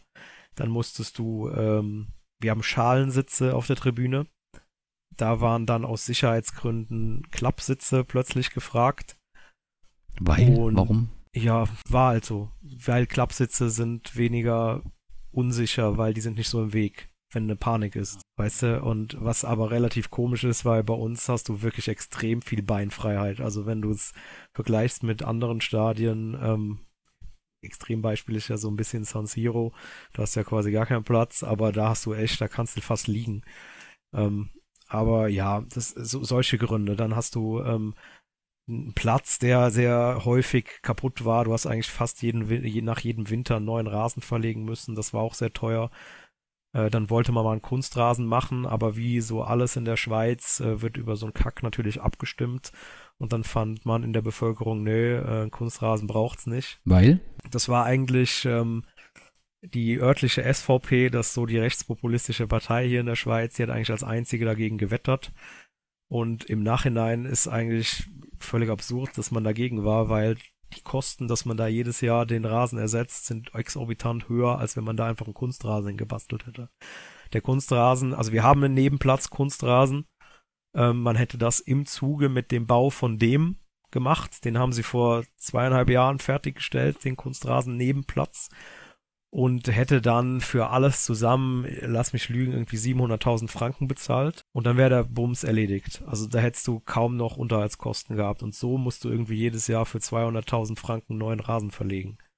Also ist halt völliger Bullshit gewesen, aber es wurde dann halt ähm, komisch politisiert und der Verein war dann auch eine Zeit lang recht unbeliebt in der Bevölkerung, was ich auch im Nachhinein, wenn ich so auf die letzten Jahre zurücksehe, ähm, irgendwie auch nachvollziehen kann. Ähm, aber ist ein anderes Thema. Und dann wurde das einfach abgelehnt und dann gab es halt keinen Kunstrasen. ja, und das hat dann alles so ein bisschen dazu geführt, dass man runter musste. Und aus dem Grund glaube ich auch nicht, dass man, außer es kommt jetzt plötzlich irgendwie der Geldsegen und dass irgendwie einer eine Motivation hätte, da alles umzukrempeln im Stadion. Ähm, ja, das höchste der Gefühle wird Promotion League sein, das ist auch das Ziel. Also wir sind ja auch Erster momentan in der Liga. Das ist auch das erklärte Ziel vom Verein, dass man sich äh, wieder zurück in die Promotion League hieven will. Aber da ist aus, auch aus meiner Sicht ist erstmal ähm, Ende der Fahnenstange. Da will man sich dann mal äh, etablieren. Und wenn dann irgendwo der Geldsegen herkommt oder plötzlich einer findet, äh, die, oder die Gemeinde sagt, ja, wir wollen das jetzt wieder haben, dass wir da wieder 3.000, 4.000 Zuschauerinnen äh, im Stadion haben, aber vorher sehe ich da kein Weiterkommen als Drittklassigkeit. Was die Struktur angeht, habe ich ja gelernt, dass in Deutschland neben Dortmund auch Unterhaching äh, eine ausgegliederte Aktiengesellschaft hat und musste lernen, dass auch der FC Wohl sowohl die Männer als auch die A- und B-Union in eine solche ausgegliedert hat. Warum? Die Gesellschaftsform Aktiengesellschaft oder ist das grundsätzlich in der Schweiz sehr verbreitet? Also mich wundert das äh, immer, weil das natürlich ja auch mit gewissen Risiken verbunden ist, aber offensichtlich ist das in der Schweiz üblicher, oder? Äh, das ist nicht nur üblich, das ist sogar Auflage, wenn du in den ersten beiden Ligen spielen willst. Also das ähm, 2008 ist die AG gegründet worden. Ich glaube, in dem Jahr oder ein Jahr vorher, die hatten ein bisschen Zeit, die Vereine, äh, wurde das auch eingeführt, ähm, dass du, wenn du in den ersten beiden Ligen spielen willst, also in der SFL, musst du eine Aktiengesellschaft sein. Und deswegen sind wir auch immer noch eine. Also da drin sind die, wie du gesagt hast, die erste Mannschaft, die zweite Mannschaft ist auch noch drin, die U23 und die A und die B-Union, also die männlichen A und B-Union. Und dann hast du ähm, noch den Verein, ist auch für mich als Deutschen ein bisschen skurril. Ähm, da ist jetzt die dritte Mannschaft drin. Äh, die Frauen inklusive Juniorinnen und diverse andere Juniorenteams. Wie ist der Verein so grundsätzlich organisiert? Gibt es eine hauptamtliche Geschäftsstelle oder ist das alles ehrenamtlich? Du hast eine Geschäftsstelle. Ähm, das war bis vor kurzem, ich bin ja jetzt, war ja kurz auch mal dabei, hat, war da eine 50% Stelle, die das gemacht hat. Ähm, ich habe auch noch eine 10% Stelle gehabt. Dann hast du ähm, von der AG die Geschäftsführung. Das sind drei Verwaltungsräte aktuell. Ähm, der André Richner ist der Präsident, der Adrian Büchler ist Vizepräsident und dann hast du noch den Mike von Wiel. Das ist der Vertreter vom Verein. Die führen quasi das ähm, ja operative, sage ich jetzt mal, oder administrative, sagen wir eher so. Und dann hast du die Struktur im Verein. Du hast quasi ähm, nochmal na, wie nochmal eine eigene Geschäftsleitung in dem Verein. Du hast den Vorstand, ähm, das sind acht Leute, glaube ich, gerade. Da hast du auch einen Präsidenten und das eben dieser Mike von Wiel, der dann auch noch als Vertreter vom Verein in der AG ist. Und dann hast du verschiedene Abteilungen, wie jetzt zum Beispiel Events oder Finanzen. Die hast du dann nochmal im Verein extra. Das heißt, ähm, du hast zum Beispiel eine eigene, in der Schweiz sagt man Generalversammlung, in Deutschland wahrscheinlich eher Mitgliederversammlung. Du hast für den Verein eine eigene Generalversammlung und für die AG eine eigene Generalversammlung. Du kannst beim Verein Mitglied werden, ganz klassisch, wie man das auch aus Deutschland kennt, aus den EVs. Du kannst aber auch Aktien kaufen ähm, und kannst dann an der AG, äh, an der GV der AG teilnehmen. Also ist alles ein bisschen verwirrend und manchmal steigst du auch gar nicht durch, wer ist denn jetzt eigentlich für was zuständig und wer ist Ansprechpartner, Ansprechpartnerin für was. Aber es ist nun mal gerade so. Ja, gerade bei so mh, hm, kleineren Vereinen, also wir jetzt nicht irgendwie nahe treten, aber ich denke, wenn du in der vierten Klasse bist, ist, muss ja die Struktur zwangsläufig etwas kleiner werden, ist das ja dann im Prinzip viel in Personalunion, anders kannst du das ja gar nicht stemmen, deswegen wundert mich das schon, aber ich habe es verstanden, es hätte im Prinzip mit der Professionalisierung zu tun und wenn man diesen liegen ist, dann ist es nicht ganz so einfach offensichtlich, das auch dann aufzulösen wahrscheinlich. Also das war, das war auch mal Thema, als man damals abgestiegen ist. Ähm, der damalige äh, Verwaltungsrat, der also quasi noch diese, diesen, diesen Abstieg in Anführungszeichen abgewickelt hat, ähm, der hatte sogar vor, die AG aufzulösen. Das hätte allerdings zum damaligen Zeitpunkt dazu geführt, dass wir komplett neu hätten anfangen müssen in der untersten Spielklasse. Ach du grüne So, weil die Begründung, wir hatten zu dem damaligen Zeitpunkt keine Herrenmannschaft im Verein. Also die heutige, das, ist, das klingt jetzt komisch. Die eigentlich die dritte Mannschaft ist eigentlich die erste Mannschaft vom Verein. Und die gab's nicht. Die gibt's erst seit knapp zwei Jahren. Die wurde dann im Nachgang gegründet. Da war ich auch teilweise dabei. Also auch wieder ein anderes Thema. Ähm, und der, das war eben der Grund. Man hätte, äh, hätte man damals eine dritte Mannschaft höher gehabt, zum Beispiel in der zweiten Liga, äh, regional, das ist die höchste im Verband, dann hätte man da spielen können. Da hätte man einfach quasi die AG auflösen können und hätte alles auf dem Niveau machen können. Aber so war halt das Ding, ähm, da war auch äh, für viele, also es war auch lange so ein Thema, viele hatten auch gesagt, ja komm, lass einfach unterste Liga neu anfangen. Ist doch egal. Auch aus der Fanszene waren viele oder ein paar, die gesagt haben, hey, why not? Dann fangen wir halt unterste Liga an, wir haben gute Infrastruktur, dann bist du schnell mal in der Zweitliga regional und das eigentlich schon cool. Also Zweitliga, da spielt unsere zweite Mannschaft aktuell, die gehen wir auch, gehe ich auch viel gucken oder die Fanszene und die macht auch schon Spaß. Also das ist jetzt nicht so, dass man dann gesagt hätte, das ist voll der Bums oder richtig schlimm. Aber dann war es eben so, dass dann dieser neue äh, Verwaltungsrat kam und der wollte unbedingt ähm, leistungsorientierten Fußball in Wohlen retten und war auch nicht das Schlechteste. Ähm, ja, und dann ist das eben so gekommen, dass man die AG dann äh, nicht aufgelöst hat. Es war, glaube ich, wie ich das mitgekriegt habe, so am Rande, ähm, wirklich kurz davor, dass man das gemacht hätte, die AG aufzulösen und den quasi komplett eingestampft hätte und von unten wieder neu angefangen hätte. Aber da wäre auch, glaube ich, wir haben eine sehr gute und eine sehr große Nachwuchsabteilung äh, auch leistungsmäßig. Und der Hauptgrund, warum man die AG nicht eingestampft hat, ist, dass man diese Nachwuchsabteilung nicht ähm, komplett auflösen wollte. Weil die wirklich ähm, auch viele, äh, die heute Super oder Challenge League spielen, ähm, geformt hat. Und das war, wollte man wie so als dieses Aushängeschild. Und du hast ja auch anfangs oder, oder gerade eben gefragt, ähm, setzt man mehr auf den Nachwuchs und das halt wirklich so. Also jetzt aktuell kam wieder die Meldung heute, dass jetzt wieder vier Spieler aus der zweiten Mannschaft in die erste hochgezogen wurden. Und das auch wirklich die Philosophie vom Verein. Man will wirklich eigene ausbilden, ähm, die dann den Sprung in die erste Mannschaft schaffen und von da dann vielleicht in die Challenge oder Super League verkauft werden, in Anführungszeichen. Das ist ja dann eben auch verständlich, dass man sich diese Entscheidung der Auflösung nicht einfach macht, gerade wenn man dann eben riskiert, den Nachwuchs äh, zu verlieren. Und es gibt da sicherlich für beide, wie du es auch dargestellt hast, für beide Seiten ja gute Argumente.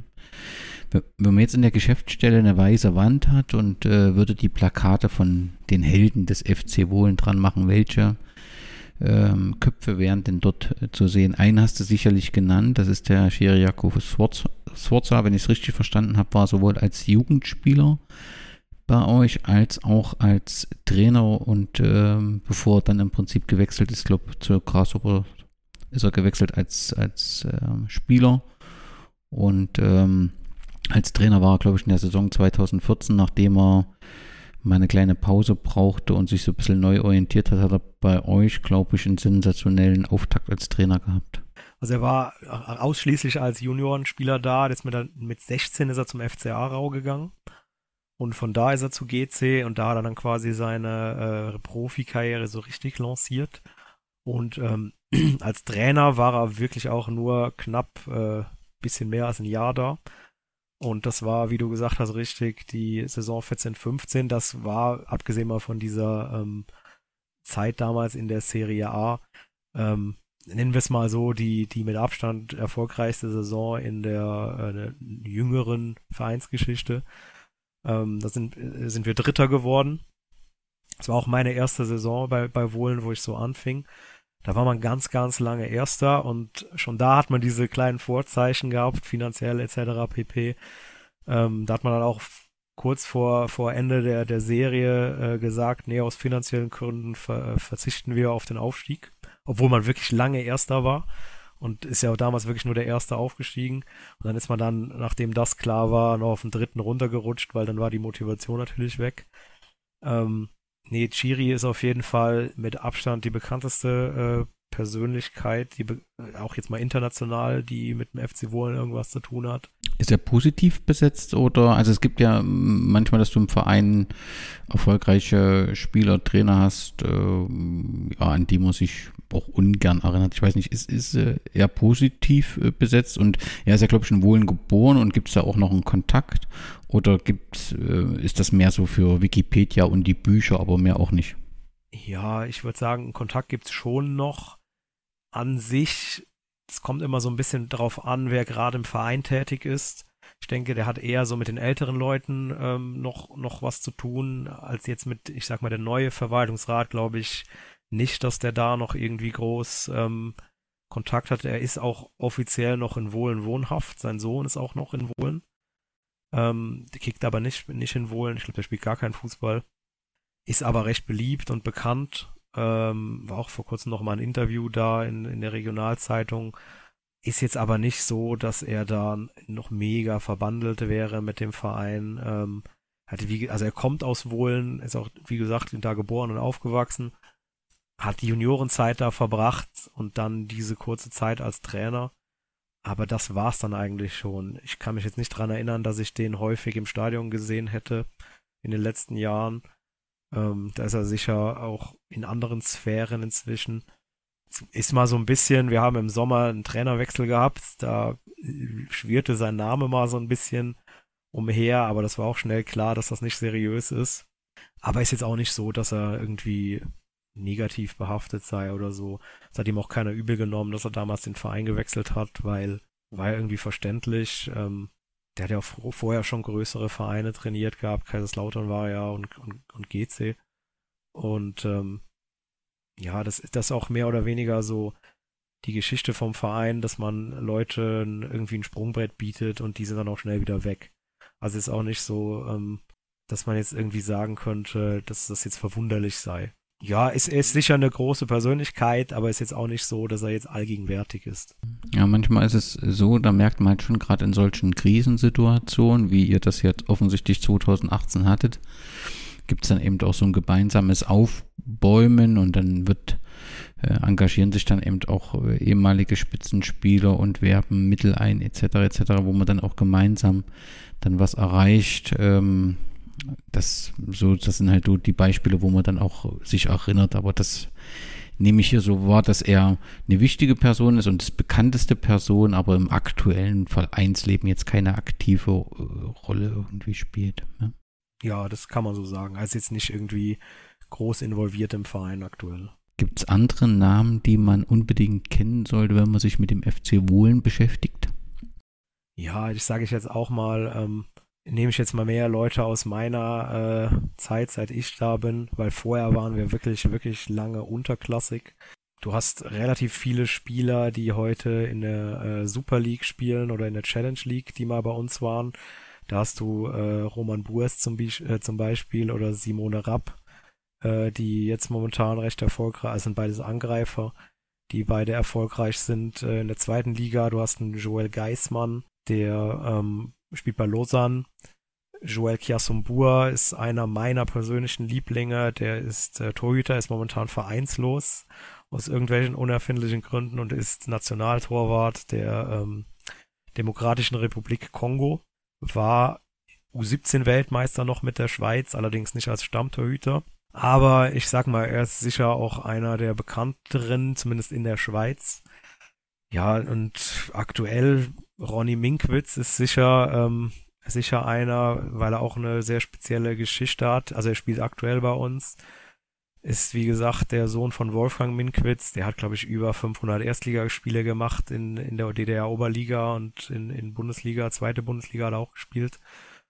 Und ähm, bei ihm ist noch besonders, der war äh, in der U19 beim FC Fulham, also Ronny, und hat äh, dort die U19 Premier League gewonnen als Kapitän und war 2013, es gibt ja dieses Online-Portal Spox.com und da gab es mal so einen Award und da war er unter den Top 10 vielversprechendsten deutschen Talenten, die nicht in Deutschland spielen. Und da waren dann auch so Leute wie Serge Gnabry zum Beispiel dabei. Und er wurde da in einem, äh, in, in, in einem Abendzug genannt. Und der ist dann äh, damals aus Fulham eben zur Saison 14-15 in Wohlen gelandet. wegen Chiriaco Sforza. Das war damals seine erste ähm, ja, Station im, im Herrenfußball oder Erwachsenenfußball. Und er hat das wie als Sprungbrett nehmen wollen. Also war ja wie gesagt, vor der Saison hieß es Ambition, Aufstieg in die erste Liga. Ähm, ein Verein, der bekannt ist in der Schweiz für Nachwuchsarbeit. Und äh, das war, er wollte das wie als Sprungbrett nehmen, hat sich dann aber verletzt. Das übliche, das, das leidige Thema. Und dann kam neuer Trainer, Francesco Gabriele, und da hat er nach der Verletzung nicht so eine Rolle gespielt, äh, wie er sich das gewünscht hat. Aber er hat sich dann ähm, in der Region wohlgefühlt und hat dann gesagt, okay, ich bleibe da und hat dann Ausbildung gemacht, äh, kaufmännische und hat dann ein paar Orte weiter beim FC Muri zwei Jahre gespielt. Ähm, die spielen Zweitliga Interregio, also noch eine Liga unter uns. Und äh, ist dann aber vor zwei Jahren wieder zurück nach Wohlen gekommen. Er wohnt auch in Wohlen und ist eigentlich, ja, ist bekannt wie ein bunter Hund, ist sehr beliebt im Verein. War eben auch äh, bis jetzt im Winter ähm, Geschäftsstellenleiter beim Verein. Mit ihm habe ich zusammengearbeitet und äh, bin auch relativ dicke mit ihm. Ja, das sind so, er ist wahrscheinlich so von, von den aktuellen Leuten die, der, der bekannteste. Dann lass uns noch mal kurz ins Stadion oder ins Sportzentrum Niedermatten äh, schauen. Ist es ein besonderer Ground oder lebt der für dich vor allem durch deinen Herzensverein? der lebt für mich ausschließlich durch den Herzensverein, weil ähm, aus Groundhopper-Sicht ist das Teil sicher überhaupt nicht spannend. Ich vergleiche es immer gerne mit so äh, Bezirkssportanlagen in, in Deutschland ohne Laufbahn. Äh, du hast halt wirklich, wie ich schon gesagt habe, du hast eine Tribüne, da passen knapp über 500 Leute drauf. Reine Sitzplatztribüne, blaue Sitze, überdacht, äh, erhöht bisschen weit weg vom, vom Feld. Also du hast vorne quasi noch so einen so Weg, wo du langläufst. Äh, unten drin, unter der Tribüne hast du das Restaurant. Äh, Beiz sagt man in, in der Schweiz, ist aber das Restaurant Paul Walser, also auch nach ihm benannt. Ähm, du hast sonst eigentlich nichts. Du hast die Südkurvenbar, wo Getränke ausgeschenkt werden. Und sonst hast du auf allen äh, anderen Seiten gar keinen Ausbau. Also du hast eine Betonstufe ähm, auch im Gästesektor hast du eigentlich nichts. Der ist zwar abgetrennt oder du kannst ihn abtrennen. Da hat es auch ein eigenes Catering lange gehabt, was auch sehr beliebt war unter Gästefans. Ähm, das Räberhüsli heißt das. Das ist so ein Zelt, äh, so eine Zeltkonstruktion, wo du wirklich ähm, alles gekriegt hast. Wurst, Pommes, Getränke.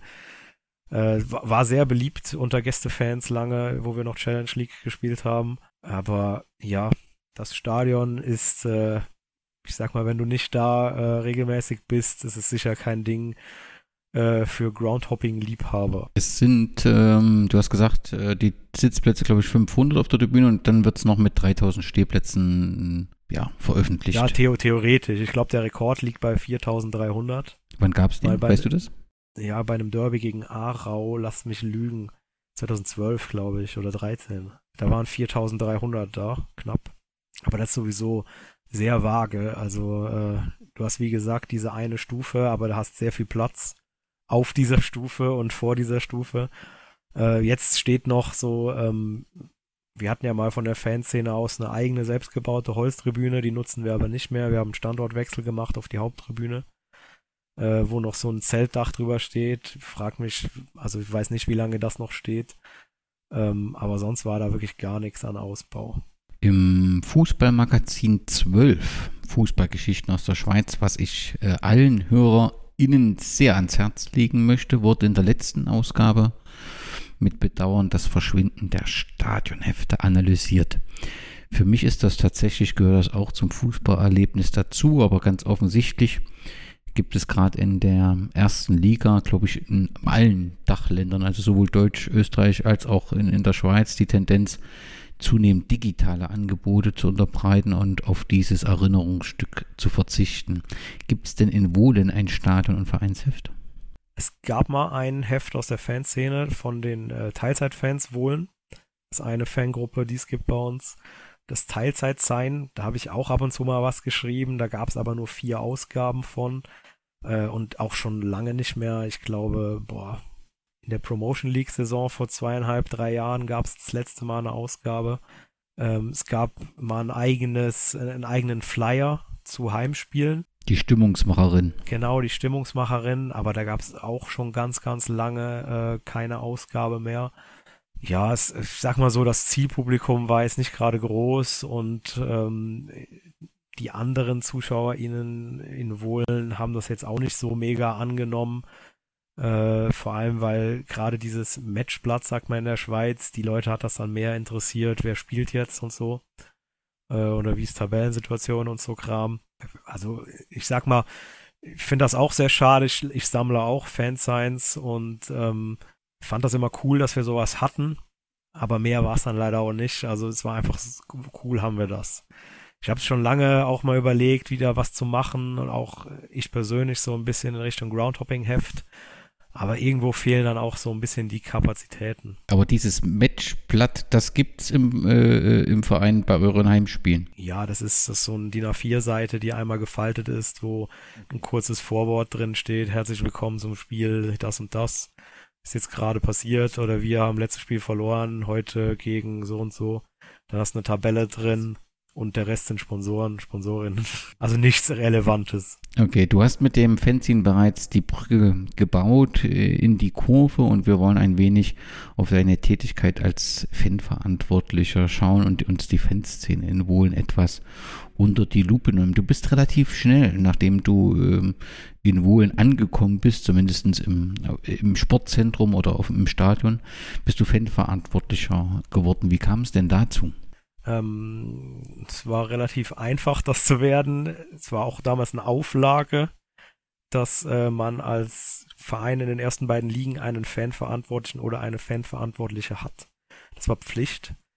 Und ähm, ich bin ja dann so ein bisschen in die Fanszene reingerutscht. Und, und es war so die Anfangszeit und ähm, hat ja auch gemeint, ich würde gern was bewegen. Also, dass wirklich was geht, dass sich da wirklich was aufbaut. Und damals war auch so ein bisschen das Thema, dass so diese Verbindung zwischen Fans und Verein eigentlich gar nicht da war, weil es gab einen Fanverantwortlichen, aber das war der Präsident selbst. Der hat sich da quasi einfach draufgeschrieben, damit es einen hat. Und äh, Wohlen ist jetzt nicht äh, ein Verein, wo es eine lange traditionsreiche Fanszene gibt oder gab. Es gab mal äh, so vereinzelte Versuche wie die Cuff Boys so 2008. Die gab es dann aber auch nur so sechs Monate, wenn überhaupt. Und dann gab es mal vereinzelte äh, Fans, so Anfang der 2000er, die halt mit einer Wohlenfahne mal auswärts gefahren sind.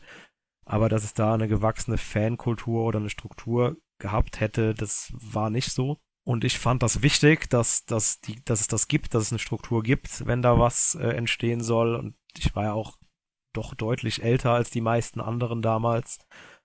Und es war auch so ein bisschen, ja, auch über das die Hoffnung, dass man sich so integriert in diesen Verein mehr. Also auch ich persönlich gebe ich zu, ähm, dass ich mich da einfach mal drauf beworben habe. Das war eine ehrenamtliche Stelle zu dem Zeitpunkt und ähm, ja, ich kannte ein, zwei Leute schon in dem Verein äh, damals. Dann hat man sich dann mal getroffen zu einem Gespräch mit dem äh, damaligen Präsidenten und dann war das auch schnell klar, ja, der Benny soll das mal machen, das ist eine Person, die kann sich vernünftig ausdrücken, äh, der kann das regeln und dann war das so. Nun ist es ja bei allen Fan-Themen und Fanverantwortlichen häufig so, dass es ein gewisses Missverständnis gibt, dass man der Auffassung ist, der Fanverantwortliche braucht den Fans nur zu sagen, wo es lang geht und dann läuft das auch so.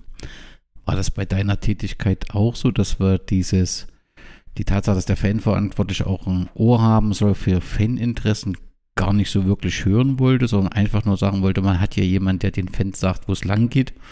Gab es dieses Missverständnis auch oder war da ja grundsätzliches Verständnis für die Tätigkeit des Fanverantwortlichen da? Da ist bis heute kein grundsätzliches Verständnis für die Tätigkeit dieser Position. Ähm, leider, das war auch damals nicht ähm, beim vorherigen Präsidenten ist auch nicht ein wohl ein eigenes Problem. Das war damals eigentlich bei fast allen Vereinen ein Problem. Ähm, ist ja so, war ja wie gesagt Auflage damals und jeder Verein hatte so einen Fanverantwortlichen. Das waren damals alles Männer, deshalb benutze ich diese Form. Ähm, das Ding war, du hast, du hast dich unregelmäßig, ich glaube quartalsmäßig war es vielleicht, hast du dich getroffen mit allen anderen Und es gab auch wie, es gibt die Fanarbeit Schweiz, das ist die soziopädagogische Begleitung. Das hat aber nichts zu tun mit, den, mit der Fanverantwortung, das ist wieder ein anderes Thema. Ähm, aber es gab wie so eine vorrangige vom, vom Verband, äh, quasi ein Chef der Fanverantwortlichen. Und ähm, der hat das immer organisiert, das war der Thomas Gander damals. Der hat das Ganze wie so lanciert, also das ist noch ein recht neues Phänomen, dass es das überhaupt gibt. So eine Art Fanbetreuung. Ähm, und da war eigentlich bei fast allen immer das Thema, dass auch dieser Name Fanverantwortlich Herr ähm, bei vielen Vereinen eben zu diesem Rückschluss führt, die Person ist verantwortlich für das, was in der Kurve passiert oder bei den Fans passiert. Und das hast du in wohl natürlich auch und vielleicht sogar auch ein bisschen extremer, weil die das halt gar nicht kannten, dass es überhaupt eine Fanszene gibt, die mit Anliegen kommt, ähm, die der Verein dann möglichst umsetzen soll. Die kannten das nicht, dass plötzlich dann da Leute sind, die gesagt haben, ey, wir wollen aber. Sondern die haben das immer gemacht, wie sie es für richtig hielten, hielten. Und dann hast du das konsumierende äh, Publikum gehabt, die haben halt da ihr Heimspiel geguckt. Auswärts waren drei, vier, fünf alte Männer dabei und ähm, die haben aber keine Ansprüche gestellt. So. Und das war leider bis zuletzt ähm, immer ein Thema, dass du äh, als Fanverantwortlicher eigentlich der Überbringer der schlechten Botschaft, so habe ich es immer genannt, warst. Und dann auch das Gesicht. Also du, ich war immer das Gesicht für die Fanszene. Aber es heißt ja nicht, weil ich der Fanverantwortliche bin, dass ich alles alleine in der Fanszene ähm, bestimme. Ich war Teil oder ich bin immer noch Teil der Fanszene und mache auch sehr viel, bin sehr aktiv. Aber es ist nicht so, dass ich da wie der ähm, ich mache immer, wir machen immer die Witze, dass ich der Diktator der Fanszene bin. Aber irgendwie ähm, scheint das bei vielen Verantwortlichen so rübergekommen zu sein. Ja, ist halt auch immer ein einfaches Bild. Da hat man halt einen Verantwortlichen, wo man das dann äh, gegenüber Dritten auch abwälzen kann. Und das passiert dann halt relativ häufig. Du hast gerade angesprochen, dass es auch so ein sozialpädagogisches ähm, Projekt, also sowas wie die FAN-Projekte in Deutschland gibt. Äh, wie ist da die Situation in der, in der Schweiz? Haben wir so FAN-Projekte, also so eine sozialpädagogische Betreuung in den Fanszenen da oder entsteht das gerade erst? Ja, die ist da seit knapp, lass mich lügen, 13, 14 Jahren. Ähm, ist aber nicht so, die, die machen auch sehr viel und die machen auch gute Arbeit, aber die sind unterbesetzt. Ähm, du hast nicht bei jedem Verein diese Fanprojekte, sondern die sind auch nicht unbedingt vereinsbezogen, sondern die sind äh, stadtbezogen. Das heißt zum Beispiel ein Verein wie Lugano, der eine Fanszene hat, aber nicht besonders groß, der hat kein Fanprojekt. Aber auch ein Verein wie Aarau oder Winterthur haben kein Fanprojekt. Du hast, ähm, ich glaube, fünf Standorte sind es momentan. Zürich, Bern, St. Gallen, Luzern und das fünfte fällt mir schon gar nicht mehr ein, ähm, die quasi so eine, so eine Art Fanarbeit äh, oder ein Fanprojekt anbieten. Und das sind dann meistens auch vielleicht zwei oder drei Personen, die da äh, jeweils vor Ort ähm, tätig sind. Und auch nur in Kleinstpensen. Äh, und wenn, dann hast du einen, der wirklich die soziopädagogische Arbeit macht und eine Person, die eher so das Administrative macht. Also du kannst äh, ja, Leute, die in diesem Feld tätig sind in der Schweiz, äh, kannst du an zwei Händen locker abzählen. Das ist jetzt nicht so, dass man das irgendwie auf, ja, du kannst es dir schon ein bisschen vorstellen wie die Fanprojekte in Deutschland, aber alles deutlich abgespeckter.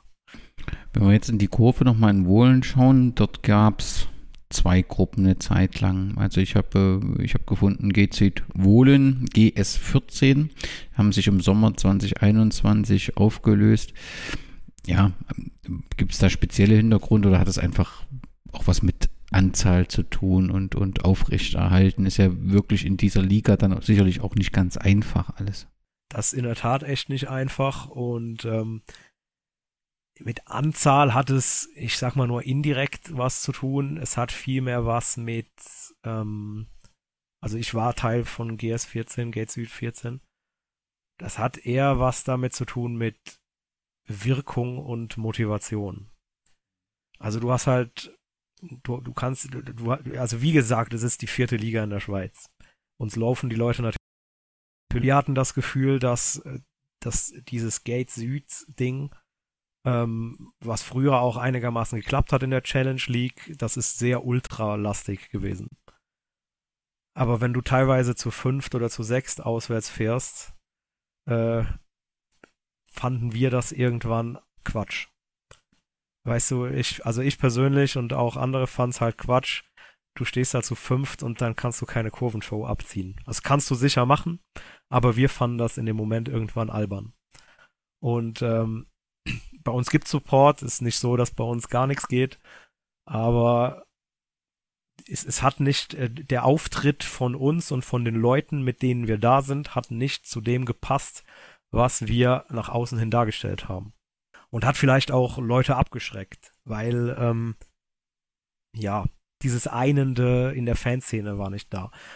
Und dann haben wir halt auch irgendwann gemerkt, ja, die Leute verlassen sich vielleicht ein bisschen zu sehr auf einzelne Personen, dass sie was machen.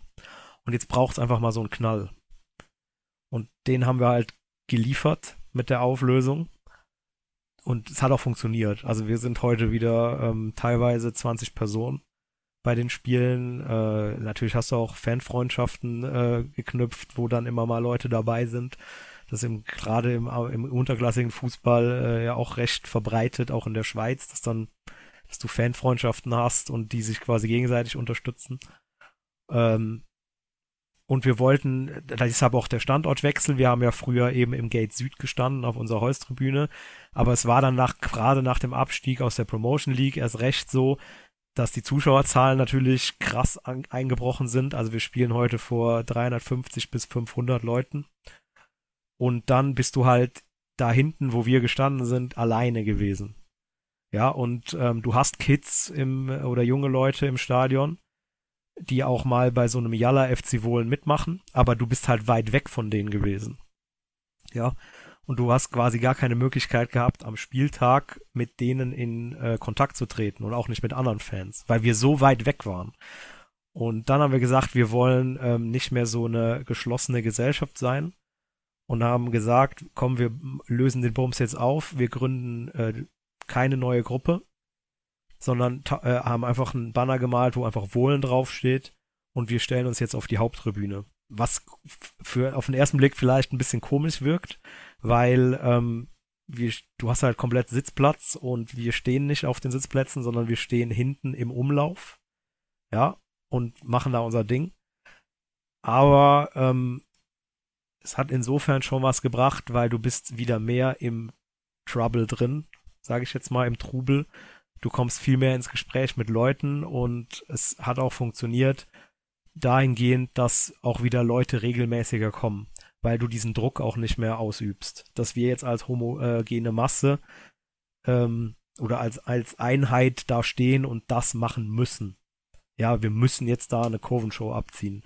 Und das ist komplett weg. Und seitdem ist dieses ähm, lockere Fußball gucken mit, ich sag mal, Englisch Schlachtruf und ab und zu wird auch mal ein Lied gesungen, hat dazu geführt, dass äh, Leute wieder regelmäßiger kommen. Und das war eigentlich genau der Grund, warum wir das gesagt haben, warum wir das so wollen. Und bis jetzt, ich sag mal, jetzt in dieser Saison hat es auf jeden Fall funktioniert. Wie war die Reaktion der anderen Tribünenbesucher? Gab es da auch Kritik innerhalb vom Verein oder hat das alles gepasst? Ja, du hast natürlich, ähm, also weiß nicht, ob das deine Zuhörerinnen wissen, aber wir sind eine klar linke Fanszene, wir sind eine antifaschistische Fanszene. Und du hast natürlich ähm, gerade älteres Publikum äh, auf der Tribüne, die dann natürlich mal bei einem Yalla FC Wohlen, was wir halt wirklich sehr häufig singen äh, oder Schlachtruf äh, machen, ähm, die dann auch die Nase rümpfen. Da hast du auch mal ältere gehabt, ja, das sei irgendwie ein äh, terroristischer Ruf und so ein Kram, ja, äh, wir sollen auch sofort lassen. Ähm, klar hast du das, aber du hast auch ganz, ganz viele gerade Jüngere, die das halt geil finden, dass jetzt was los ist auf der Tribüne, die dann auch mal mitmachen und das abfeiern. Oder auch dann ähm, sich mal trauen und uns anquatschen. Ja, es gibt zum Beispiel so ein paar Kids, die sind eigentlich immer bei den Auswärtsspielen gewesen mit so einer selbstgemalten Hop-Wohlen-Fahne. Das fand ich immer sehr cool. Das sind so 13-Jährige und die haben sich jetzt auch mal getraut, uns anzuquatschen. Ja, nach irgendwie zwei Jahren oder so, weil wir jetzt halt in ihrer Nähe sind. Und ähm, ja, es ist eigentlich, es, es hält, ja, es hält sich die Waage. Also es ist jetzt nicht so, dass man das mega krass spüren würde, die Abneigung. Aber es ist auch jetzt nicht so, dass man uns mit offenen Armen empfangen hat da oben. Weil wir stehen wirklich genau hinter den Leuten, wo wirklich auch viele sind. Ähm, und dann hast du natürlich dieses Ding gehabt, was jetzt, da kommen wir sicher später noch zu, dieses Theater, was wir jetzt da vor kurzem hatten. Genau, komm, das, das heben wir uns noch ein Stück auf. Lass uns ganz kurz noch, du hast die Fanfreundschaften angesprochen. In, wo gibt's, also zu welchen Vereinen gibt es Fanfreundschaften? Äh, wir haben eine ähm, Fanfreundschaft zur Fraktion Prost Bern vom Ostbern FC. Äh, das ist ein alternativer Verein, die spielen in der drittuntersten Liga aktuell. Äh, das ist, ein, ist, auch ein cooler Verein in Bern. Ähm, äh, basisdemokratisch geführt, also die machen Plenum und dann, wer da ist, die entscheiden alle zusammen, äh, was jetzt da geht. Das führt bis dahin, dass sie, wenn jetzt zum Beispiel ein neuer Spieler oder neue Spielerin kommt, dann setzen die sich zusammen und dann wird geguckt, ob irgendeiner ein Problem damit hat, dass diese Person jetzt da ist. Und äh, das ist ein Verein, der von eBay, also Young Boys Fans gegründet wurde und auch einen ähm, ja, antidiskriminierenden Ansatz hat und sich auch, sag ich mal, gesellschaftspolitisch und sozial engagiert. Und die haben eben auch eine Fanszene entwickelt äh, über die letzten Jahre mit auch gar nicht so wenig Leuten. Und ähm, wir haben uns kennengelernt. In der Schweiz gibt's, äh, in Deutschland gibt's ja Fußballfans gegen Homophobie. Und es gibt das Schweizer Pendant Fans gemeinsam gegen Homophobie. Das heißt nicht Fußball, weil da auch noch Eishockey-Fans mit drin sind. Und ähm, da gab es vor ein paar Jahren mal so ein Netzwerktreffen in Bern und da haben wir uns kennengelernt und äh, lieben gelernt. Also eigentlich fast bei jedem Spiel irgendeiner vom anderen Verein da inzwischen. Das klingt doch gut. Es gibt aber noch eine zweite Fangruppe, über die haben wir noch nicht gesprochen. Das sind die Teilzeitfans, die auch einen empfehlenswerten Internetseite haben, wo eben diese Fanzines, die wir vor uns besprochen haben, beziehungsweise die Stimmungsmacherin als Flyer auch nachzulesen sind. Und die Teilzeitfans, wenn ich das richtig gelesen habe, gibt es seit 2016. Wie groß ist diese Gruppe und was war da Anlass der Gründung? Ähm, groß ist die Gruppe überhaupt nicht mehr, wenn man es überhaupt als Gruppe bezeichnen kann. Äh, die sind leider sehr dezimiert, sind eigentlich nur noch, ich sag mal, zwei aktive Mitglieder.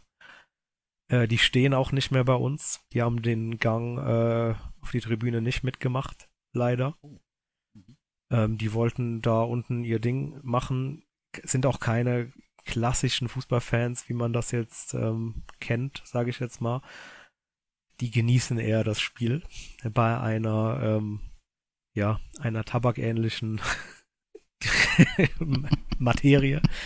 Ähm, ja, aber ist jetzt nicht so, dass wir irgendwie Stress mit denen hätten oder so. Die haben einfach gesagt, ey, sie wollen da ihr Ding weitermachen und gucken, was sie für sich machen. Und bei den Auswärtsspielen stehen wir auch immer noch zusammen. Und ähm, haben es auch meistens lustig mit denen und so. Also ist überhaupt nicht so, dass wir da irgendwie mega negativ denen gegenüber wären oder da eine Spaltung stattfände. Aber die machen halt ihr Ding. Das haben die schon immer gemacht und ähm, gekommen sind die tatsächlich zum FC Wohlen über mich. Äh, ich habe einen von denen äh, kennengelernt 2015 am Antira Cup in Aarau. Ähm, in der Schweiz gibt's immer so Antira-Turniere in verschiedenen Städten und ich bin da einfach mal hin. Äh, das war auch in der Zeit, wo ich wirklich noch nicht viele Leute kannte und dann dachte, komm, ich gehe da mal hin, um Leute kennenzulernen und dann bin ich ins Gespräch gekommen mit einem von denen und habe ihnen auch gesagt, ey, komm doch mal zum, mit zum FC Wohlen, da ist gerade eine Fanszene am entstehen, wo was geht, ähm, wenn ihr keinen Bock mehr habt mit uncoolen Leuten, weil die waren dann in anderen Vereinen aktiv, wo es ihnen nicht so gefallen hat, größeren Vereinen, wo sie auch immer Stress hatten, auch aus politischen Gründen und so. Ähm, und dann sind die halt gekommen zum FC Wohlen. Die waren auch teilweise recht viele. Aber die haben sich, ähm, ja, aus irgendwelchen Gründen, möchte ich jetzt nichts äh, mutmaßen oder zu sagen, ähm, die sind dann weniger geworden. Aber der, den ich damals kennengelernt habe, der ist auch noch immer dabei und der ist auch maßgeblich äh, an diesem, an den Teilzeit-Sein und an der Stimmungsmacherin, auch am Podcast, den es ja von den Teilzeit-Fans gibt, das Kurvengespräch, ähm, ist der beteiligt, beziehungsweise der hat das lanciert. Also die sage ich jetzt mal, die sind nicht im klassischen Fanszene-Kontext, ähm, wie am Spieltag aktiv, aber die machen sehr viel rund um den Verein. Genau, also das sieht auf der Internetseite nach viel Arbeit aus, auch äh, hoher Qualität, was so die Texte angeht und die Gestaltung der Fansigns und auch des Podcasts. Also da ist auf jeden Fall viel Arbeit damit verbunden und vor wenigen Monaten gab es den Grand Prix der Vereinslieder äh, aus der Schweiz. Auch das wurde ja von den Teilzeitfans, wenn ich das richtig gelesen habe, initiiert. Also die haben das äh, komplett in Eigenregie gemacht. Da war ich jetzt äh, gar nicht involviert oder einer ähm, von GS14 beziehungsweise von den ehemaligen GS14 Leuten. Ähm, das hat, ich glaube sogar der eine äh, alleine komplett, also San Diego, der hat das ja auch moderiert. Äh, der hat das komplett alleine auf die Beine gestellt und das fand ich schon krass, dass man, äh, er hat auch ziemlich viel, ich glaube, der hat sehr, sehr lange daran gearbeitet, das ganze Teil auf die Beine zu stellen. Und das muss man dem echt schon lassen. Ähm, hast ja auch gesagt, so Internetseite und so von denen und auch das Sign damals. Ich habe auch ein paar Texte geschrieben für das Sign, so Groundhopping meistens und so. Ähm, da hat er schon auch designmäßig, ja, der kann das auch, der hat das auch gelernt und so. Äh, da haut er schon immer mal wieder einen raus. Das finde ich auch. Und dann gab es ja offensichtlich einen eigenen äh, Hop-Wohlen-Song von Rapper Omega Oliver Richner, äh, der daran teilgenommen hat. Der landete nur, glaube ich, auf dem achten Platz. Gewonnen hat dann letztendlich der FC St. Gallen diesen Wettbewerb. Gab es da eine Resonanz? Ja, ich glaube, es in Wohlen selber hat es gar nicht so viele Wellen geschlagen. Ähm, aber ich, in St. Gallen und Winterthur, glaube ich, ähm, für mich auch, ich sage mal, Fußballkultur Hochburgen, ähm, wo auch viel so läuft in die Richtung generell. Ich glaube, da war das schon ein Ding. Also Vinti hat auf jeden Fall recht viel Werbung gemacht, auch für ihren Song. St. Gallen auch. Und ähm, in diversen Medien, auch landesweit, war das schon so ein Thema. Es war auch mehr oder weniger so das erste Mal, dass sowas in der Hinsicht in der Schweiz passiert ist oder stattgefunden hat. Ähm, also wie gesagt, ich persönlich war ja nicht involviert. Ich habe es mir angesehen und angehört, aber was gemacht habe ich nicht. Aber ja, ich sag mal, war, war jetzt schon so, dass das eine gewisse, gewisse Medienpräsenz hatte. Ja, und zwar immer verbunden mit dem FC Wohlen. Also das äh, steigert halt auch den Bekanntheitsgrad enorm und das ist ja unbezahlbar, muss man sagen. Ja, erzähl das mal den Leuten beim FC Wohlen. Ich äh, kenne solche Gespräche. Es kommt mir alles sehr bekannt vor und ähm, aber ich fand es wirklich eine, eine, eine, eine tolle ähm, Idee und ähm, gab auch die entsprechende Resonanz, dass das häufig mehr von außerhalb kommt als von der Quelle. Das ist mir gut bekannt. Du hast schon kurz angedeutet, dieser Eklat, so nennt es die lokale äh, äh Skandal. Äh, Du bist auf jeden Fall, so führen wir vielleicht mal ein, nicht mehr Fanverantwortlicher.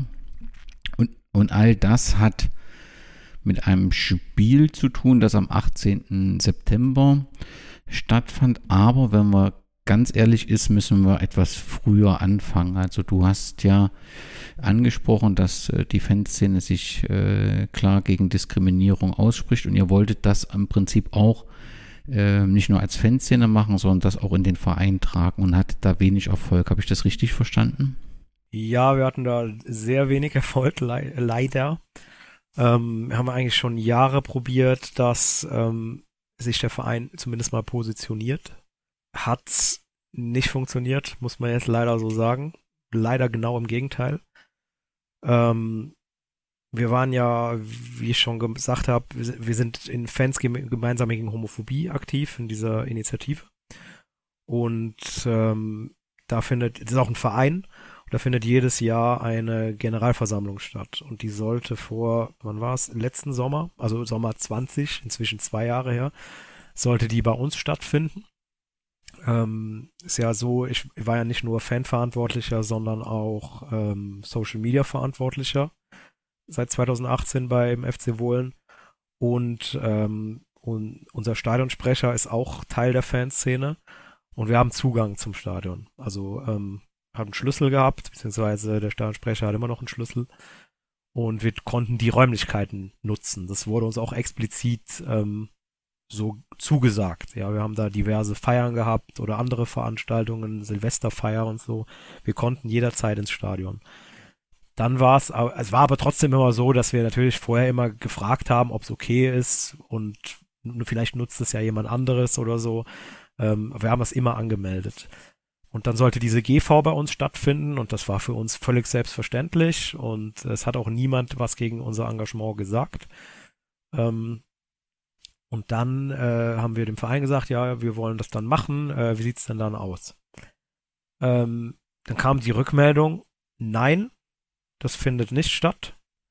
Äh, der FC Wohlen duldet keine politischen Anlässe oder Veranstaltungen im Stadion Niedermatten. Das war für uns schon mal Bam. So, okay, ähm, alles klar. Aber da haben wir das noch so ein bisschen so, ja, typisch alte weiße Männer, ähm, die checken nix. Dann sind wir halt einfach ins Nachbargebäude vom Leichtathletikverein ausgewichen. Für den war das dann kein Problem ähm, und haben dann da unsere GV abgehalten. Der Verein, ja, der hätte von Konsumation und so ähm, profitiert von der Veranstaltung, weil es waren ja doch ein paar Leute da und die sind dann nachher auch ans Spiel gekommen und die haben ja auch Geld da gelassen, wenn man es aus dieser Sicht nimmt, was noch wichtig wird für die weitere Erzählung. Auf jeden Fall war es dann einfach mal so. Es hieß, wir dulden keine politischen Veranstaltungen. Ja, ich habe den Social Media Account gemacht. Ähm, da, da habe ich dann natürlich mal auch äh, zum Beispiel, erinnere ich mich noch dran, an äh, Chanukka im Jahr 2020 einen Post gemacht, dass wir allen äh, jüdischen Mitgliedern im Verein ähm, frohe Chanukka wünschen. Und äh, das gab Resonanz. Und das äh, ist jetzt eine spezielle Sache. Das ist das erste Mal, dass ich das öffentlich sage. Da kam vom damaligen Verwaltungsratsmitglied Adrian Meyer eine SMS an mich, ähm, in dem sich darüber echauffiert wurde, äh, dass ähm, eben dieser Post da gewesen wäre. Wir seien in der Schweiz, äh, das sei ein christliches Land, äh, das hätte mit der Schweizer Kultur nichts zu tun. Dann könnte man ja auch dem, äh, keine Ahnung, Spaghetti-Monster, ich weiß nicht mehr, was er noch alles für Religionen genannt hat, ähm, auch was wünschen. Äh, kurz vorher auch wieder die gleiche Person, ich sage das explizit, weil inzwischen ist mir wirklich scheißegal, ob ich die Person nenne, hat die gleiche Person, äh, im, im Gästesektor ist ein No-Nazis-Tag. Ich weiß nicht, wer das dahin gemacht hat. Ist, tendenziell äh, ist es nicht mal von der Wohler-Fanszene hingemalt worden. Ähm, gibt auch andere antifaschistische Fanszenen in der Schweiz.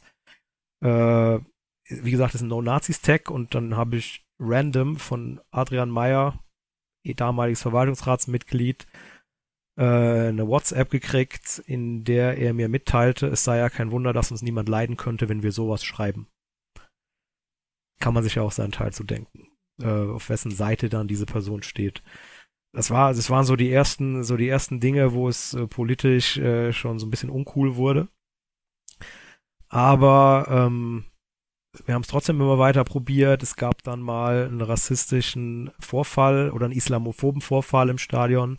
Den habe ich selber nicht mitgekriegt, aber mir wurde es dann von anderen Fans äh, gesagt, noch während dem Spiel, dass bei einem, äh, es war so ein Nachholspiel im Sommer, ähm, war so ein Corona-Nachholspiel gegen Delemont, ist ein Spieler äh, von, äh, ein schwarzer Spieler von äh, Delemont äh, islamophob beleidigt worden. Und ähm, der, der das gemacht hat, ist eine ziemlich bekannte Person in Wohlen, also so ein Fan der ersten Stunde, äh, ein älterer Herr und ähm, der ist dann auch ausfindig gemacht worden. Das hat, wurde dann auch dem Verein mitgeteilt von meiner Seite, wer das war und von, von Fanseite. Und da hieß es dann, ähm, da wird auf jeden Fall vorgegangen und da müssen wir jetzt ein Statement raushauen, dass wir sowas nicht dulden. Das habe ich dann geschrieben für den Verein und auf Social Media gepostet. Äh, war auch alles gut. Und ähm, damals war noch die Frau von Wilson Doda und seine Schwester, glaube ich, das sind Spieler von uns, äh, involviert in dieses Ding. Die haben damals äh, den Täter, sage ich jetzt mal, ähm, gestellt und den zur Rede gestellt, was die Scheiße soll und so.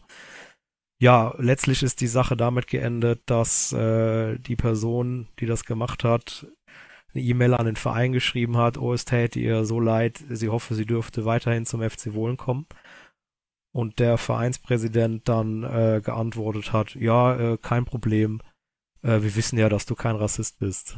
Wir freuen uns, wenn du weiterhin einfach kommst. Und damit war die Sache dann gegessen. Und da, ja, ab da war es dann wirklich langsam Zeit, meiner Meinung nach. Und ab da war es dann auch langsam, oder ging es in die Richtung, wo man gesagt hat, okay, jetzt ähm, wird es wirklich uncool. Aber das Fass zum Übergelaufen gebracht hat dann äh, eben jenes am 18. September beim Heimspiel gegen Baskur, ähm, als uns dann am Stadion Niedermatten zwei große Aufsteller der rechtspopulistischen SVP, ähm, Schweizer Volkspartei, äh, ja, begrüßt haben. Das war äh, auf jeden Fall schon mal ein Schlag ins Gesicht für mich persönlich und auch für die Fanszene, das muss ich ganz ehrlich so sagen. Die Schweizer Volkspartei steht für welche Positionen? Also ich hatte mal was gefunden. AfD. Mhm, okay. Das ist die stärkste Partei in der Schweiz und ähm, die haben dann Veranstaltungen gemacht bei dem Spiel. Einen Apero, wie man in der Schweiz sagt, also so ein, so ein Steh-Sektempfang. Und ähm, ich bin rein ins Stadion und habe auch gerade unseren Vereinspräsidenten ähm, angetroffen und habe ihm dann wirklich, also im ersten Schock einfach gesagt, André, das ist jetzt nicht dein Scheiß Ernst. Und von ihm kam mir dann wirklich mit wütendem Gesicht entgegen, da kann jeder ein Apero machen, egal wer will. Und das war ja schon eine Lüge, weil wir durften damals keinen machen. Also als wir mit einer ähm, antidiskriminierenden Sache dort ähm, ankamen. Ja, das ging dann weiter mit, ähm, die Fanszene war dann da und fand das natürlich überhaupt nicht geil. Es waren dann diverse bekanntere, auch PolitikerInnen von der SVP da. Ähm, Martina Bierscher zum Beispiel, eine ganz, ganz schlimme Person und auch äh, der lokale, ähm, frag mich, ich weiß gar nicht mehr, wie er heißt, äh, Politiker da. Es war, es waren Gemeinderatswahlen kurz drauf in Wohlen und der wollte da quasi ähm, Werbung für sich machen. Vizeammann war er zu dem Zeitpunkt noch, das wie Bürgermeister in, in, in Deutschland. Und dann gab es dann Protestplakate bei dem Spiel. Ähm, das wurde dann hinten aufgehangen, da stand drauf, äh, also auf der Gegengerade, da stand SVP not welcome drauf. Das wurde dann nach 10, 15 Minuten vom Spiel abgehangen von einem Vereinsoffiziellen. Und äh, damit war die Sache dann erstmal für das Spiel gegessen, weil das war Schock, muss ich ganz ehrlich sagen. Ein absolutes No-Go und das ist auch für mich bis heute unverzeihlich. Ähm, es war dann das nächste Auswärtsspiel in Könitz, das bei Bern. Ist natürlich viel passiert in der Fanszene und bei dem Spiel gab es dann auch ähm, zwei Spruchbänder. SVP Still Not Welcome war, glaube ich, eins. Und das zweite war FC Wohlen für Geld machen wir alles. Weil zwischendrin kam raus, dass ähm, die natürlich gezahlt haben für diesen An Anlass. Und das ist halt genau der Unterschied. Ähm, wir hätten halt nicht gezahlt für diesen Anlass damals und da wurde halt gezahlt. Ja, und dann ging das auch schon so ein bisschen in den Medien äh, hoch. Welche Medien haben das begleitet? Also die lokale Presse? Zunächst wirklich nur die, Lo die lokale Zeitung, die da was zugeschrieben hat. Da gab es dann, ähm, also zunächst waren da diese Spruchbänder. Nach diesem Spiel, also nach dem zweiten Spiel in Könitz, habe ich dann dienstags oder mittwochs eine E-Mail gekriegt vom Verein, vom Vereinspräsidenten, wo mir mitgeteilt wurde, dass mir aufgrund dieser Spruchbänder ordentlich gekündigt wird. Ähm, mit der Begründung, die Spruchbänder seien alle von mir, ähm, nee, jetzt, jetzt erzähle ich Quatsch. Das war, vorher war noch das Spiel gegen Solothurn. Das war dann auch noch. Und Solothurn hat auch eine antifaschistische Fanszene. Und bei dem Spiel gab's äh, weitere Spruchbänder, ein längeres, da weiß ich den, den, den äh, Inhalt gar nicht mehr. Das wurde auch aufgehangen und war schon vor Anpfiff weg. Dann wurde in der Halbzeit ein Spruchband aufgehangen, wo ähm, auch drauf stand, SVP immer noch nicht willkommen, kein Platz für rechte Hetze oder so. Das wurde wiederum abgehangen und in der Zeit haben dann die ähm, Solothurn-Fans ein Spruchband selber noch gemalt und das genau an die gleiche Stelle aufgehangen, wo ähm, drauf stand, immer noch nicht, fick die, Punkt, Punkt, Punkt. Also Punkt, Punkt, Punkt war SVP. Ähm, weil scheinbar war dann der Aufhänger, dass man sich an dem SVP gestört hat. Und das hat dann wieder das Fass zum Überlaufen gebracht für den Verein und es gab zwischendrin auch äh, Leserbriefe da im Dorfblatt, äh, wo sich Leute beschwert hatten über den SVP-Anlass und ähm, Also die fanden das halt nicht geil, dass die SVP da war, aber sie fanden halt auch nicht geil, dass wir dann Spruchbänder gemacht haben. Und das war der Urs Becher, der das geschrieben hat. Und das ist ein ehemaliger Spieler, also ein recht alter, der hat irgendwie in den 60ern bei Wohlen gespielt. Und der hat dann angeblich ähm, von den Solotouren-Fans gehört, angeblich, dass ich ihnen aufgetragen hätte, diese Spruchbänder zu malen. Was nicht stimmt. Und aufgrund dieser Aussage hat der Verein dann mir unterstellt, dass ich sämtliche Kritik, die an diesem SVP-Anlass ähm, gemacht wurde, äh, quasi geleitet hätte. Ich hätte das alles veranlasst. Also es hat E-Mails gegeben an den Verein, Zuschriften, es hat Leute gegeben, die sich persönlich beschwert haben, es hat diese Leserbriefe gegeben, es hat die Spruchbänder gegeben und mir wurde vorgeworfen, dass, ähm, dass ich das alles quasi geleitet hätte. Ich hätte die Leute mit meiner Ideologie indoktriniert. Und es gipfelte dann dahin, dass äh, es dann freitags drauf in Wohler Anzeiger ähm, einen Kommentar gab, wo ich einfach he richtig heftig diffamiert wurde mit einfach Lügen. Also wo einfach wirklich Sachen über mich behauptet wurden, die gar nicht stimmen. Und äh, da habe ich aber nicht drauf reagiert, weil den fand ich so affig, äh, den habe ich mir inzwischen ausgedruckt und an die Wand gehangen, weil ich den so schlecht fand, äh, dass ich da jedes Mal noch drüber lachen muss, wenn ich dran vorbeilaufe. Also ich habe ihn mir wirklich an die Wand gehangen. Und ähm, daraufhin sind dann aber größere Medien darauf aufmerksam geworden, wie jetzt zum Beispiel ähm, der Radiosender Radio Agovia oder die Aargauer Zeitung, was so ziemlich die mit Abstand größte, größten ähm, Medien in, im Kanton Aargau und darüber hinaus sind, also auch Nachbarkantone. Und ähm, im Gegensatz zum Wohler-Anzeiger, wo ich nie gefragt wurde, haben die mich natürlich auch gefragt. Und da habe ich meine Geschichte erzählen können. Und ähm, da ist das dann alles so ein bisschen äh, umgeschwungen. Da gab es dann O-Töne von mir und auch vom Verein, wo es dann, wo dann nachher der O-Ton war, wieso haben die eigentlich den Fanverantwortlichen rausgeschmissen? Weil der hat ja gar nichts gemacht. Der hat ja gar nichts falsch gemacht, was ja auch stimmt. Ich habe ähm, nichts gemacht, was irgendwie dem Verein geschadet hätte oder so. Im Gegenteil. Ich habe meinen Job gemacht. Ist wie, wie du das gesagt hast, äh, der Fan verantwortlich, nicht verantwortlich für das, was die Fans machen. Aber er ist dafür verantwortlich, äh, dass die Fans bei Kritik gehört werden und diese Kritik anbringen können. Und das haben die Mittelspruchbändern gemacht. Und haben das weder unter der Gürtellinie gemacht, noch auf irgendeine illegale Weise.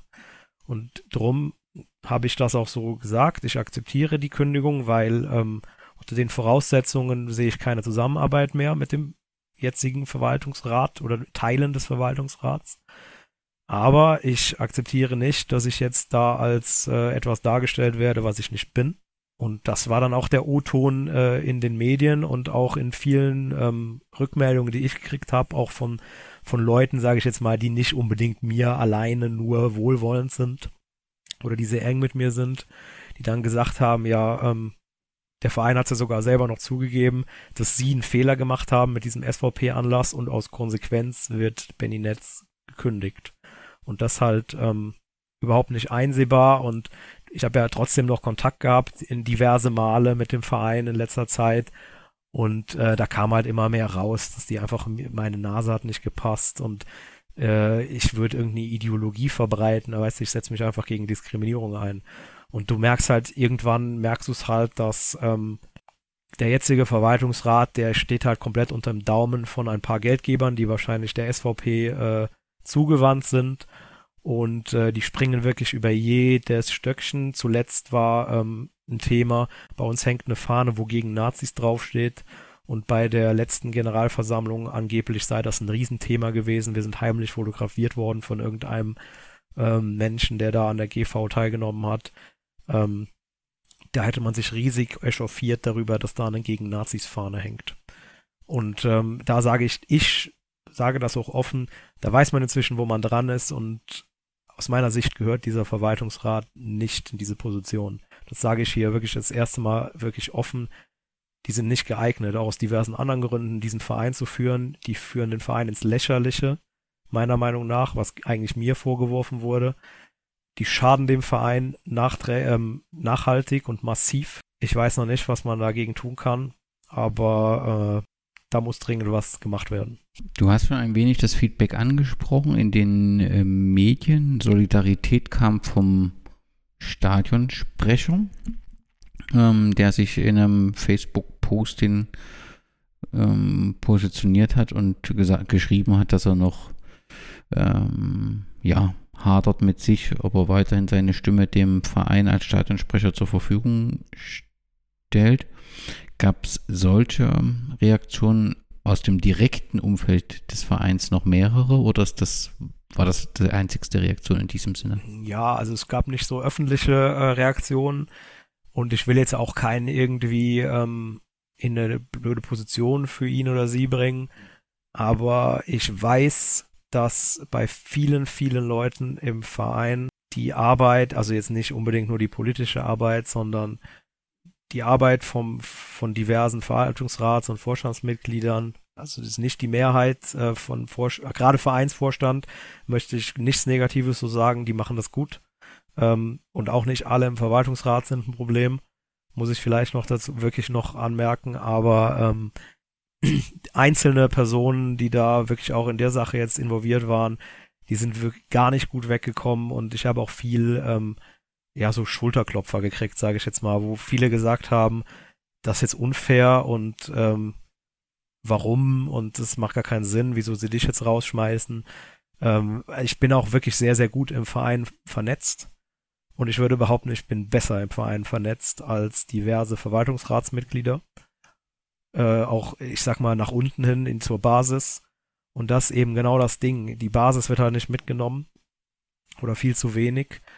Und ja, ich glaube auch aus diesem Grund, nicht unbedingt wegen dieser politischen Komponente oder wegen diesen Spruchbändern, sondern ich glaube, viele, viele andere Leute im Verein checken halt, was ähm, die Fanszene und ich auch als Person so für einen Verein leisten oder geleistet haben und fanden es aus dem Grund traurig.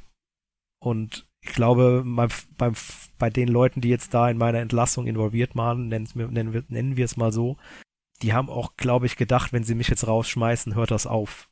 Dann geht die Fanszene zu Brüche oder ähm, unser Engagement hört auf. Aber sie haben halt genau das Gegenteil mit erreicht. Also wir sind mehr geworden seitdem.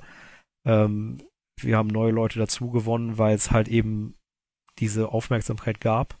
Und ich finde, wir, also die Fanszene, haben den Verein in einem guten Licht dastehen lassen.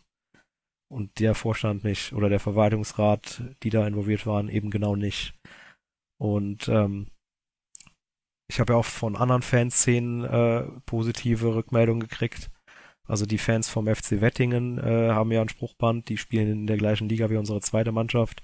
Die haben ja ein Spruchband für mich gemacht und vom Ostbahn FC habe ich ein Spruchband gekriegt und auch von ganz, ganz vielen anderen Vereinen so einzelne Statements. Also ich bin auch wegen dem bin ich gut durch die Zeit gekommen, sagen wir mal so. Alles klingt ja recht, ja, schwierig wieder zusammenzuführen. Also zumindest sehe ich da keinen Weg und höre bei dir da auch wenig ähm, heraus. Klar auch, weil im Prinzip die, die Position, für die ihr steht, auch ziemlich klar ist und ähm, dafür auch weiter gekämpft werden soll. Aber die Frage stellt sich ja schon, wie geht es denn jetzt weiter? Das heißt, die ähm, Fanszene macht ihren Support, erklärt ihre Position weiter, vermittelt die, ist auch kritisch gegenüber dem, dem Verein bzw. der AG. Aber das ist ja ein, ein Konfliktpotenzial, wo eine langfristig positive Entwicklung für den Verein nicht möglich ist. Es sei denn, es gibt personelle Veränderungen ist aus meiner Sicht doch die einzige Möglichkeit, dass da wieder ähm, zwischen Verein oder Teilen vom Verein, sagen wir so, und Fanszene wieder ein, ein, ja, eine Kommunikation stattfindet, überhaupt mal. Weil ähm, es gibt jetzt keinen Fanverantwortlichen oder Fanverantwortliche mehr. Sie haben gefunden, ähm, es braucht's nicht. Was ich absurd finde bei einer Fanszene wie die beim FC Wohlen. Ich meine, bei uns in der Liga gibt's glaube ich, drei Vereine, die eine Fanszene haben. Das ist schon was Besonderes an sich. Und äh, es sind auch wirklich viele Leute, die wirklich was machen, wie jetzt zum Beispiel eben der Stadionsprecher, Teil der Fanszene. Ähm, wir haben sehr, sehr viel gemacht in dem Verein, die Teilzeitfans auch. Ähm, ich habe ja mal angesprochen, die dritte Mannschaft haben wir mitgegründet, haben auch selber viel da trainiert, äh, mitgespielt und trainiert und so. Und haben auch wirklich, wirklich viel gemacht in dem Verein. Und das fällt, muss der Verein sich halt jetzt bewusst sein, dass das halt jetzt nicht mehr gemacht wird. Außer für in bestimmten Sparten. Es ist jetzt zum Beispiel nicht so, dass meine Tätigkeit für andere Leute, also offiziell war ich Fanverantwortlicher und Social Media Verantwortlicher, aber ich habe natürlich ganz, ganz viel anderes Zeug gemacht, auch noch einfach nebenbei, weil ähm, ich von diversen Leuten im Verein drum gebeten wurde, ob ich da helfen kann. Das werde ich auch weitermachen, weil ich habe einen guten Draht zu den Leuten, zum Beispiel zum Frauenteam. Habe ich einen sehr guten Draht, persönlich jetzt und auch die Fanszene. Und ähm, ja, da geht's auf jeden Fall weiter. Und es ist auch nicht so, dass jetzt da ähm, gar nichts mehr passiert. Es sind wirklich Einzelpersonen, die, die ein Problem darstellen in dem Verein und ähm, die ich auch wirklich, wirklich nicht mehr als fähig sehe, diesen Verein zu führen. Das sehe ich sehr, sehr kritisch.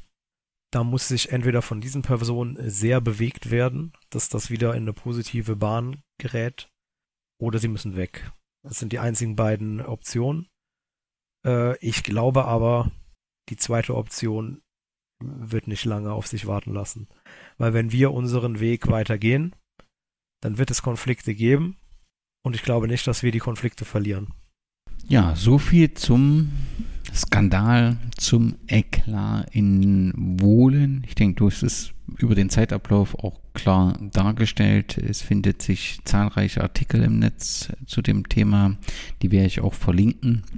Du hast ja angesprochen, dass dort äh, im Prinzip bei alle Stimmen zu Wort kommen, so wie sich das für einen ordentlichen Artikel ähm, auch ähm, gehört.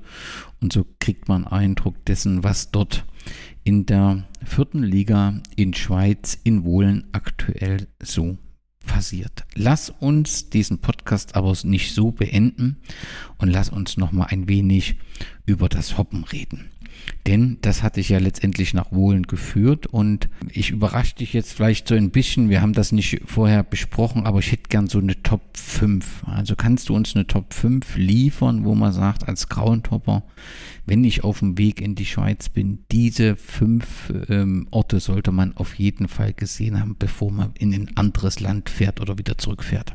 Also ich mache das jetzt mal nicht mit einer Reihenfolge, weil das ist jetzt schwierig. Äh, aber Top 5 würde ich auf jeden Fall ähm, ich habe ein klar, also eine Eins habe ich, eine klare. Das ist äh, das Stade de la Charrière in La Chaux-de-Fonds. Das ist in der Westschweiz. Die äh, sind auch Viertligist. Äh, sind mit uns zusammen äh, aus der Promotion League abgestiegen damals. Waren auch mal Schweizer Meister. Ist das schon 100 Jahre her gefühlt. Ähm, das für mich mit Abstand das beste Stadion in der Schweiz. Was macht das so besonders? Ja, es hat, es hat diesen, wir haben vor kurzem erst da wieder gespielt in der Cup-Qualifikation. Und du hast halt, also es, hat, es sind Kunstrasen inzwischen drin, aber das nehmen wir mal außen vor. Du hast halt eine Gegengerade, die ist für Schweizer Verhältnisse gewaltig. Die ist wirklich, also die ist nicht mega hoch oder so, aber die ist einfach so bombastisch massiv. Es sind zwei Ränger, oben hast du richtig alte, gammelige Sitzplätze drauf und unten hast du Stehplätze. Und die ist wirklich, wirklich lang für Schweizer Verhältnisse. Sie ist überdacht mit einem Holzdach. Ähm, wirklich komplett verwaist. Du hast rechts und links so diese klassischen Scheiben mit so äh, Vögeln draufgeklebt. Und das war, wir haben da, wie gesagt, im, wann war das? Boah, vor einem halben Jahr ungefähr im Cup da verloren. Das war auch, das war schon geil. Das war auch die beste Auswärtstour seit langem. Das kommt noch dazu. Und dann hast du auf der Gegenseite hast du die Haupttribüne, die ist viel, viel kleiner, aber ist ähm, auch viel Holz. Ich glaube sogar ganz aus Holz. Und du hast dann Hintertor ähm, mehrere Stufen äh, unüberdacht mit so einem, so einem richtig gammeligen alten hohen Zaun. Und äh, so, so wie so ein, so ein Oktagon äh, ist das Stadion aufgebaut. Und irgendwie, das verspürt so einen Charme. Das ist noch eine alte Olympia, in Anführungszeichen, Stätte. Wenn du zum Beispiel im Eingang reingehst, hast du da dieses Olympia-Logo. Das ist wie, keine Ahnung, du fühlst dich wie, als würdest du jetzt an die, Olymp an die WM 54 gehen, wenn du da reingehst.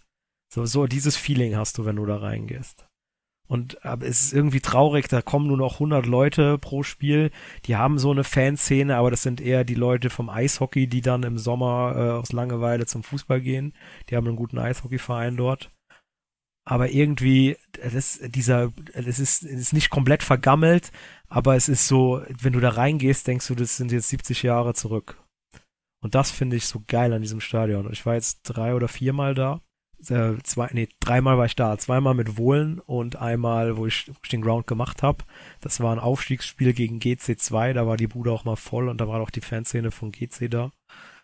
Und das, das ist auf jeden Fall eine Kiste, die würde ich sogar nicht nur in den Top 5 der Schweiz, sondern in der Top 5, die ich je gemacht habe, sehen. Also das echt ein Ding. Es hat auch nicht jeder auf dem Schirm, weil der Verein halt wirklich so unter ferner Liefen ist inzwischen. Ähm, aber das auf jeden Fall ein Top-Geheimtipp. Dann hast du natürlich das Stadion Brücklifeld von den höheren, wo man hin muss, bevor es abgerissen wird. Ganz dringend. Äh, soll zwar schon seit 20 Jahren gefühlt abgerissen werden, aber die kriegen, auch hier ist das immer so ein Abstimmungsding, die kriegen das, die spielen seit Ewigkeiten mit Sondergenehmigung in dem Stadion. Hast auch eine überdachte Tribüne, äh, Sitzplatz, der Rest sind Stehplätze, Stufen. Die Fanszene steht auf der Gegengerade in der Mitte, das hast du ja auch nicht mehr oft. Äh, und da muss man unbedingt einen Fackelspieß essen. Das ist so ein fetter Spieß mit Fleisch dran und obendrauf klatschen sie dir noch ein ganzes Brötchen. Äh, das auf jeden Fall kulinarisch das Beste, was man in der Schweiz kriegen kann. Was kann man auf jeden Fall, den Jawohlen muss man machen. auf jeden Fall, äh, weil es die geilste Fanszene und so. Was auch noch Spaß macht, ähm, ist jetzt vielleicht auch ein bisschen wegen Sympathie, aber Solotoren kann man machen. Äh, die haben auch eine antifaschistische Fanszene, eine gute Fanszene, wo auch was geht. Also die sind nicht nur äh, wie wir 15, 20 Leute, sondern die können auch mal ähm, 50, 60 sein, vor allem beim Derby gegen Baden, was kein Regionalderby ist, das ist tatsächlich ein politisches Derby, das sollte man auch mal besuchen. Das unterklassisch sicher das beste Spiel, was man sehen kann, unterhalb der zweiten Liga. Solothurn gegen Baden. Ähm, Baden nenne ich jetzt nicht mal, weil der Ground ist scheiße. Jetzt muss ich mal überlegen. Das Stadion Neufeld in Bern kann man auf jeden Fall machen. Das, auf, das ist komplett aus Holz. Also die Haupttribüne und die ist echt groß. Ähm, hast du noch so äh, Stehplätze drumrum und wenn ich mich recht erinnere, sogar noch Teile von einer Radrennbahn. Und was noch speziell ist, ist das äh, Stade de Frontenet in Genf. Das ist äh, reingebaut in einen alten Bahnhof. Also die Haupt du hast eine Haupttribüne nur und die ist ein altes Bahnhofsgebäude. Und um den Platz rum hast du noch eine Radrennbahn und die ist inzwischen mit richtig viel geilem Graffiti voll. Als ich den Ground gemacht habe, war das noch nicht da. Aber inzwischen ähm, ist das alles vollgemalt. So, also gut und bunt und so. Es sieht geil aus. Das sollte man auf jeden Fall auch noch gemacht haben.